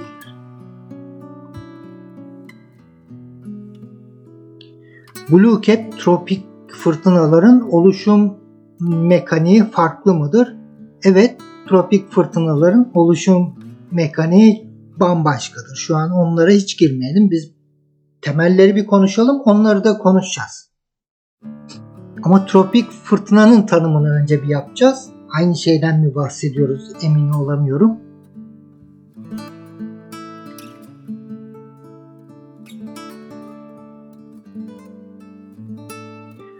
Nabi Korkmaz kısa dalga radyo ile hava raporu almak kısa e, dalga radyo demeyelim de ona HF radyo diyelim. High frequency. Şimdi artık detaylara gireceğiz. Şimdi ben süreyi biraz açıyorum. Arkadaşlar bir buçuk saati biraz geçiyor. Bir buçuk saati 3 dakika geçtik. Ama herhalde bir 10-15 dakika daha konuşmama müsaade edersiniz.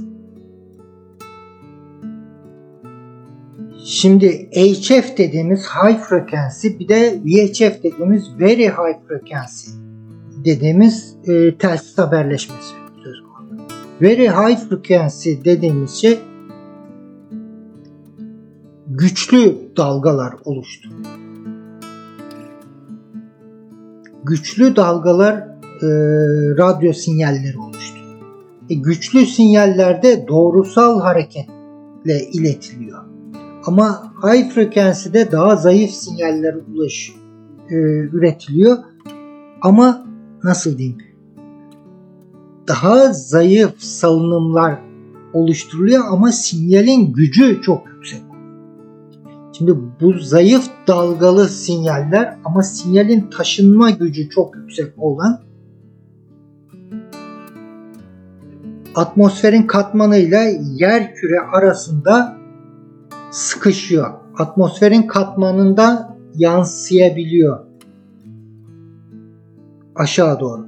Dolayısıyla böyle atmosferin katmanları yer küre, atmosferin katmanları yer küre arasında çok uzun mesafeler taşınabiliyor. HF dalgaları. Ama VHF öyle değil. Doğrusal hareket yapıyor. Önüne çıkan atmosfer katmanı vesaire delip geçiyor. Dolayısıyla VHF'de anten anteni görmek zorunda. Ama HF'de öyle bir şey yok. HF dalgaları işte atmosferin belli katmanlarından yansıyarak hareketi üzerine zaten sistem kurulu olduğu için HF sinyalleri üzerinden SSB dediğimizde single sideband radyo üzerinden almamız söz konusu. Evet sorunuza gelirsek bilgisayar ile bunları çözüp birkaç farklı program üzerinden de bunları birebir göstereceğim.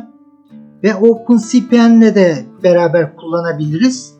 E, OpenCPN olmadan da onu da gösteririm. OpenCPN'e de o haritaları üst üste getirebiliyoruz. Yani yüzey basınç haritasıyla normal seyir OpenCPN'deki haritayı da üst üste getirip o şekilde de seyir planlaması yapabiliriz. Onları hep detaylı anlatacağım. Serdar Başar, dial-up modemleri hatırlayanların yaşı ortaya çıktı. Evet bir yeke dümen sorusu. Dur kaçtı.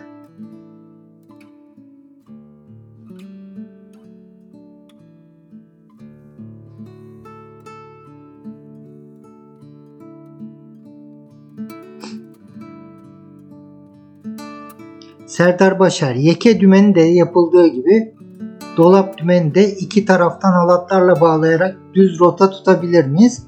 Otopilotta dinlendirmiş oluruz. Windvane'de yok sanırım. Yok diyelim. Halatlarla bağlamanıza gerek yok. Dolap dümenin o göbeğindeki e, somunu sıktığınızda, göbeğini sıktığınızda zaten dümeni sabitlemiş olursun. Hadi çok fazla da uzatmayalım. Yine cevaplayamadığım sorular var mutlaka.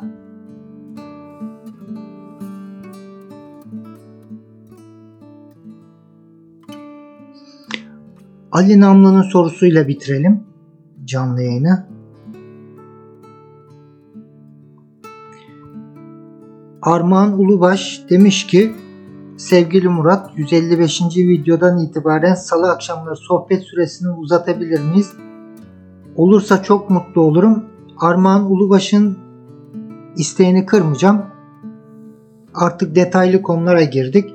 Konularla ilgilenmeyen arkadaşlar zaten hiç vakit kaybetmesinler buradaki bu anlattığımız bilgilerle.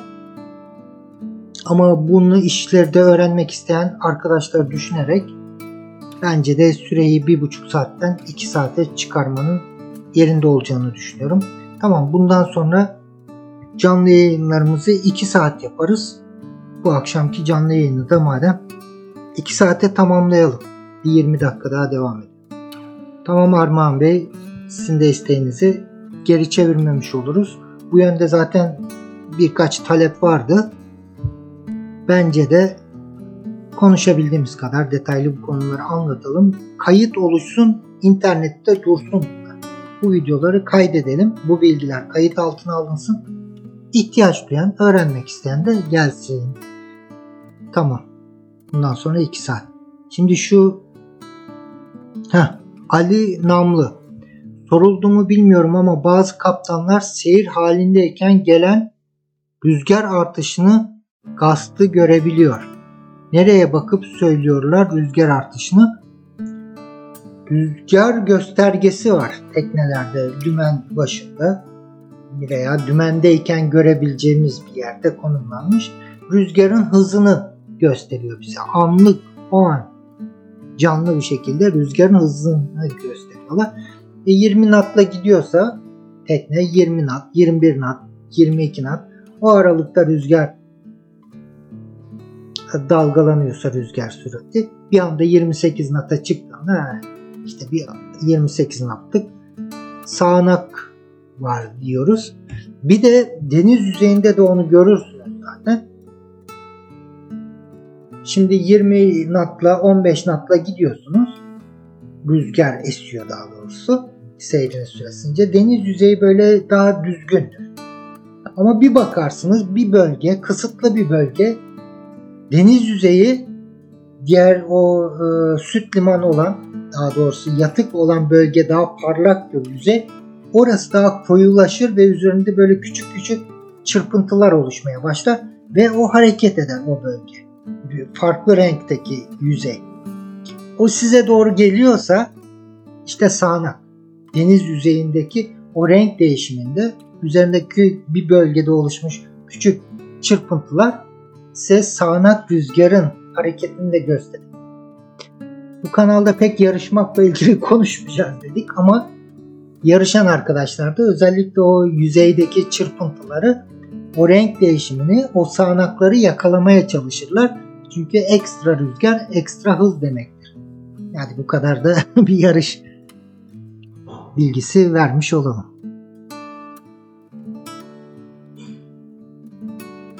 Atilla'yken dümen tutma tekniklerini kapsayan bir video çekecek misiniz? Evet ama sadece büyük dalgada dümen nasıl tutulur?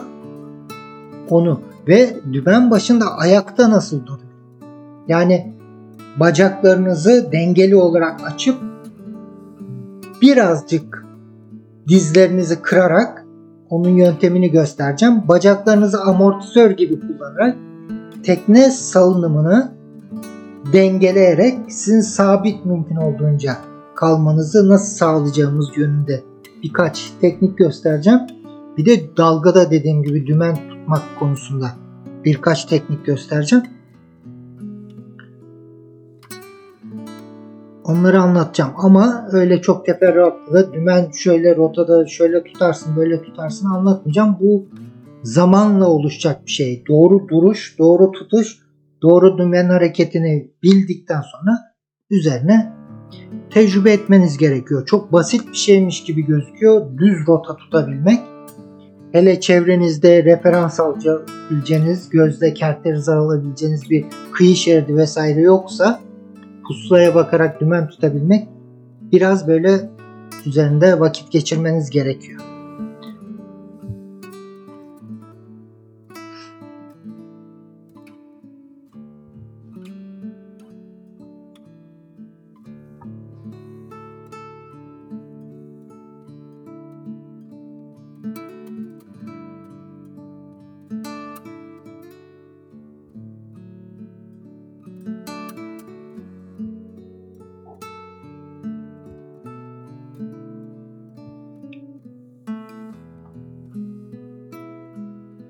Haluk Ünver artı bir sürede için demiş. Evet evet biliyorum çoğunuzun yani beni bu kanaldaki anlatımlarımı sıkı takip eden bir böyle çekirdek kitle var. Zaten asıl hedefim o kitle. Beni asıl ilgilendiren o çekirdek kitle bir de gelecek nesiller. O çekirdek kitle daha fazla bilgi böyle istiyor. Beni sömürmek istiyor seve seve. Bir de mümkün olduğunca ben bildiğim kadarıyla, dilimin döndüğü kadarıyla anlatayım, kayıt altına alınsın, gelecek nesillerde ihtiyaç duydukça bundan faydalansın. Kesinlikle.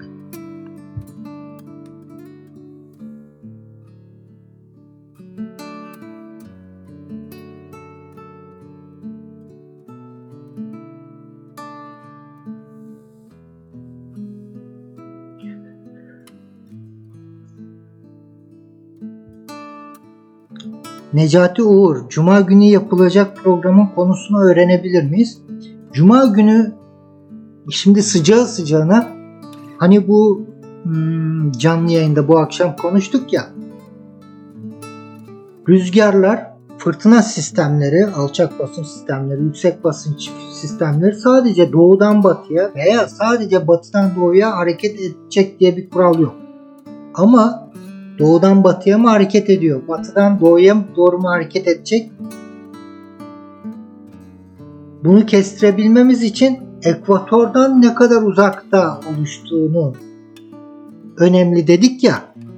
Bir cüm birkaç cümlelik ek bilgi verdik. Bu bilginin üzerine inşa edeceğiz. Genelde dünyanın etrafında oluşan rüzgarlar ne yönde, nasıl, neden oluşuyor? Bu genel dünya üzerine, dünyanın etrafındaki atmosferde oluşan hava olayları üzerine bir genelleme yapacağız.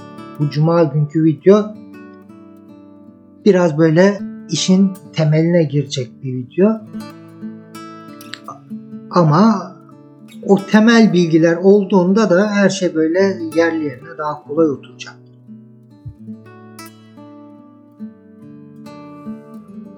Mehmet İnanıcı o zaman sorumu yazıyorum demiş. Soruyu silmişti. bir buçuk saat olacak diye süreyi uzatmamak için. Tekrar yazmış. Teşekkür ederim soru için. Teknede böceklenme konusunda bilgi verebilir misiniz lütfen? Böceklenmede, fare girmesi de, şu da bu da yiyecek kırıntılarının, yiyecek artıklarının bir şekilde kıyıda köşede birikmesiyle kontrolden çıkar.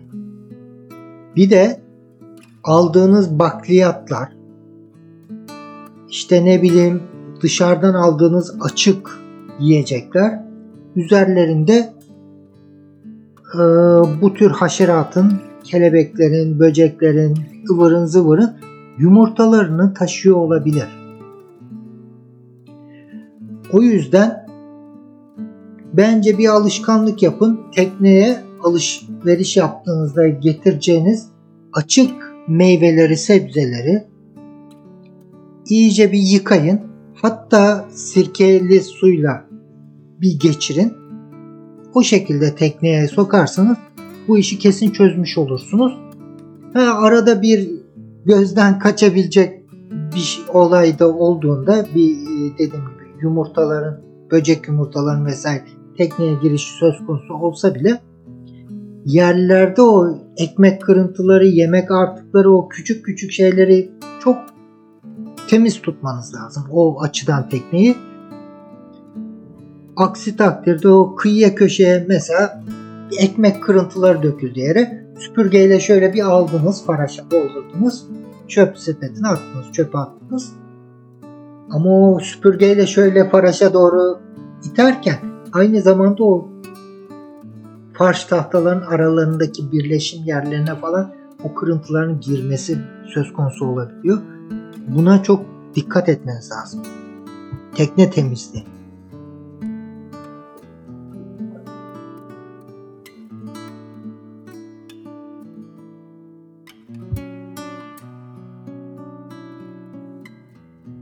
Ayan tipi sailing simülatör var mı? Sailing simülatör mü? Ya yine yarışçılar için var. Yoksa normal cruiser tekneler için öyle bir simülatör ama oyun şeklinde olabilir. Zannedersem öyle bir şeyler duymuştum ama hiç kullanmadığım için bir şey diyemeyeceğim.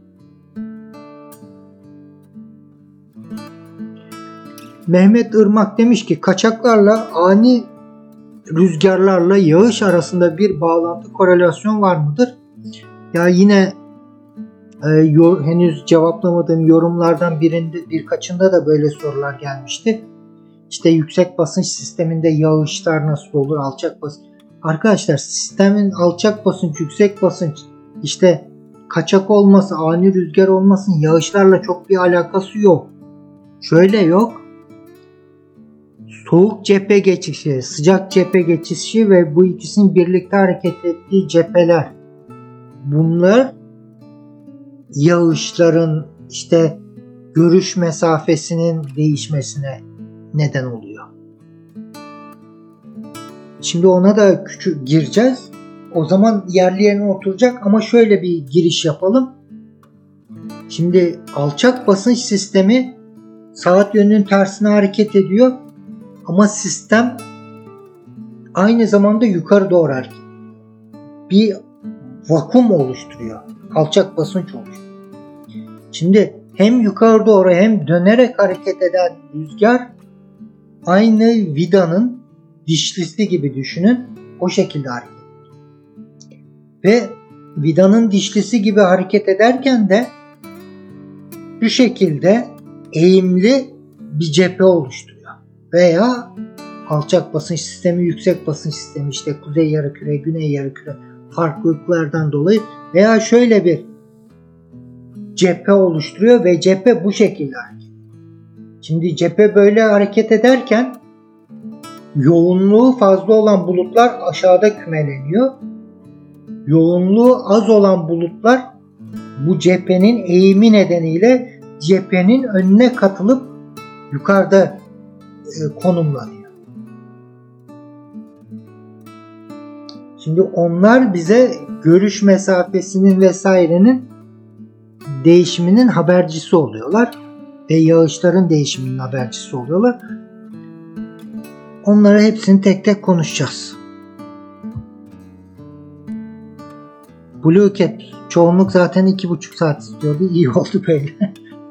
İki saat, iki saati de çok geçmeyelim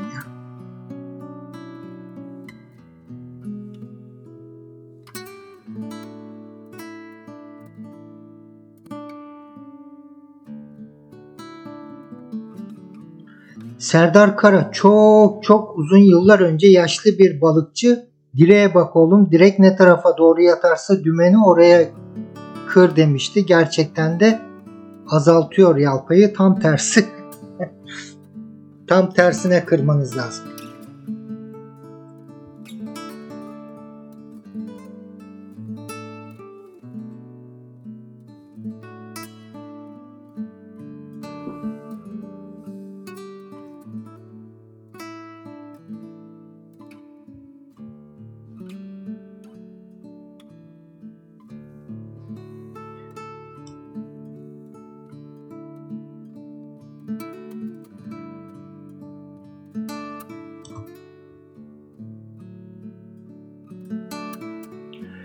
Evet Fuat Kanal fırtınayı faça flok yöntemiyle atlatacak isek yelkenlere camadan vurmak faydalı mıdır?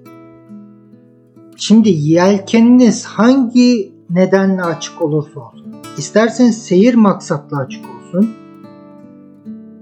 İsterse alargada faça flokta beklemek, eğlenmek için açık olsun sürekli bahsettiğim gibi rüzgar hızına uygun büyüklükte açık ol. Yani rüzgar sertse bir fırtına söz konusuysa mümkün olduğunca o rüzgar şiddetine uygun şekilde küçültülmüş açılmalı. E bazen de hani geçen canlı yayındaydı zannedersem konuştuk. Özellikle bu klasik yelkenlerin büyük bir handikapıdır bu klasik ana yelkenlerin e, rüzgar şiddeti arttı. Birinci camadanı vurdum. Artmaya devam etti. ikiyi vurdum. Artmaya devam etti. Üçüncüyü vurdum. E elimde artık yelken daha küçültmek için bir opsiyon kalmadı. E, rüzgar şiddetini arttırıyor. Üçüncü camadan da ana yelken de bana büyük gelmeye başladı. O zaman fırtına yelkenlerine geçmek lazım. Tamamen onları kapatıp fırtına yelkenlerini kullanmam lazım. Ama sarma, direkt içi sarma ana yelken varsa istediğin kadar santim santim küçült, büyüt. Sorun yok. Yani mutlaka tabii ki rüzgar ne kadar müsaade ediyorsa o kadar açmak gerekiyor. Alargada faça pilotda kalacaksın. Evet. Gül kördan fareler un kokusuna geliyor kesinlikle fareler un kokusuna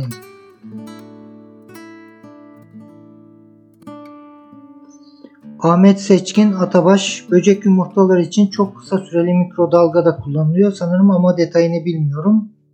Hani bilmiyorum ama şöyle bir sirkeli suyla çok da abartmaya gerek yok ama bir alışkanlık edinmektir. Tekneye gelecek açık malzemeleri, sebze meyveleri özellikle işte bakliyat olabilir, nohut, fasulye gibi şeyler olabilir açıkta satılan. Hatta paketli olanların içinden bile çıkıyor. Bu bakliyatlarda aman dikkat. Şöyle bir sirkeli sudan geçirmekte fayda var. Postek. Bulutlar ve onlarla hava tahmini konusu da var mıdır? Tekrar tekrar söyleyeceğim ve asla ben utanmayacağım bunu söylemekte. Çünkü bu yanılgıyı kırmamız lazım. Gökyüzündeki güneşin doğuşu, güneşin doğu, batışında oluşan kızıllığın rengi morardı mı, kızardı mı? Bunlarla hava tahmini yapılmaz. Bulutların şekliyle, şemaliyle, yüksekliğiyle hava tahmini yapılmaz. Bunlar özellikle bulutlar dediğim gibi neyin içindeyiz? Etrafımızda ne olup bitiyor onu anlamamıza yarar. Ama yarın hava nasıl olacak? Ertesi gün nasıl olacak? Bununla ilgili hiçbir veri vermez. Şu an etrafımda ne olup bitiyor? Onu anlamamıza yarar. Dolayısıyla bulutlara bakarak hava tahmini yapılmaz. Yani yarın nasıl olacak, akşama nasıl olacak, iki gün sonra nasıl olacak? Bulut koyun yününe benziyormuş, iki gün sonra hava öyle bir şey yok. Yok safsat onlar. Yani o ayrımı iyi yapalım bak karışıyor yine tanımlar. Hava tahmini farklı bir şey. İleriye dönük kestirimde bulunmak.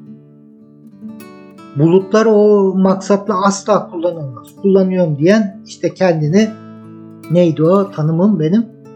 Psikolojik tanımım. İhtiyar bilge balıkçı sendromu. O sendroma yakalanmış arkadaşlar. Ee, ben bulutlara bakıyorum hava tahmini yapıyorum diyorlar iddia ediyor. Ama bulutları asıl cephe geçişlerine tanımlamakta kullanırız ve etrafımızda ne olup bitiyor onu tanımlamakta kullanırız. O ayrımı çok iyi yapmak lazım.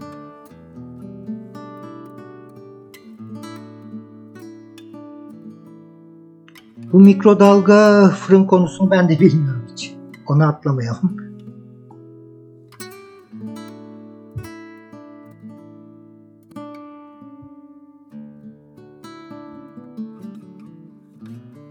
Ataç Oruç demiş ki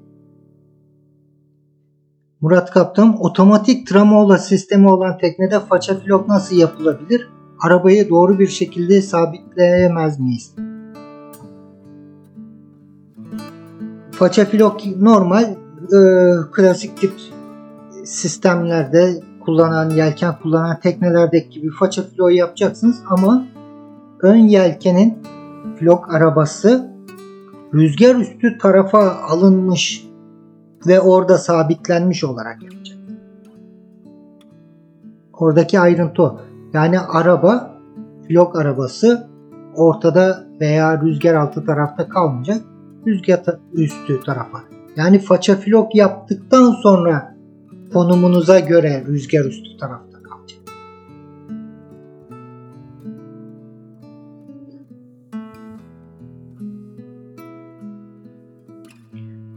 Black or White 4 metre fiber tekne römorksuz karaya çekilir mi? Çekilirse altına ne konabilir? Kesinlikle hiçbir fikrim yok. Hiç öyle bir şey de denemedim. Ya ne desem boş.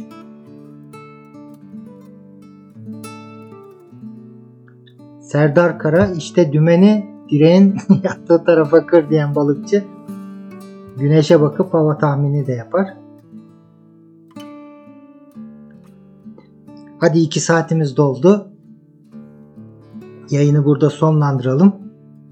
Yine bir salı akşamı beni yalnız bırakmadınız. Değerli yorumlarınızla, sorularınızla katkı verdiniz. Hepinize tek tek teşekkür ederim. Cuma günkü videoda görüşmek üzere. Şimdilik hoşçakalın.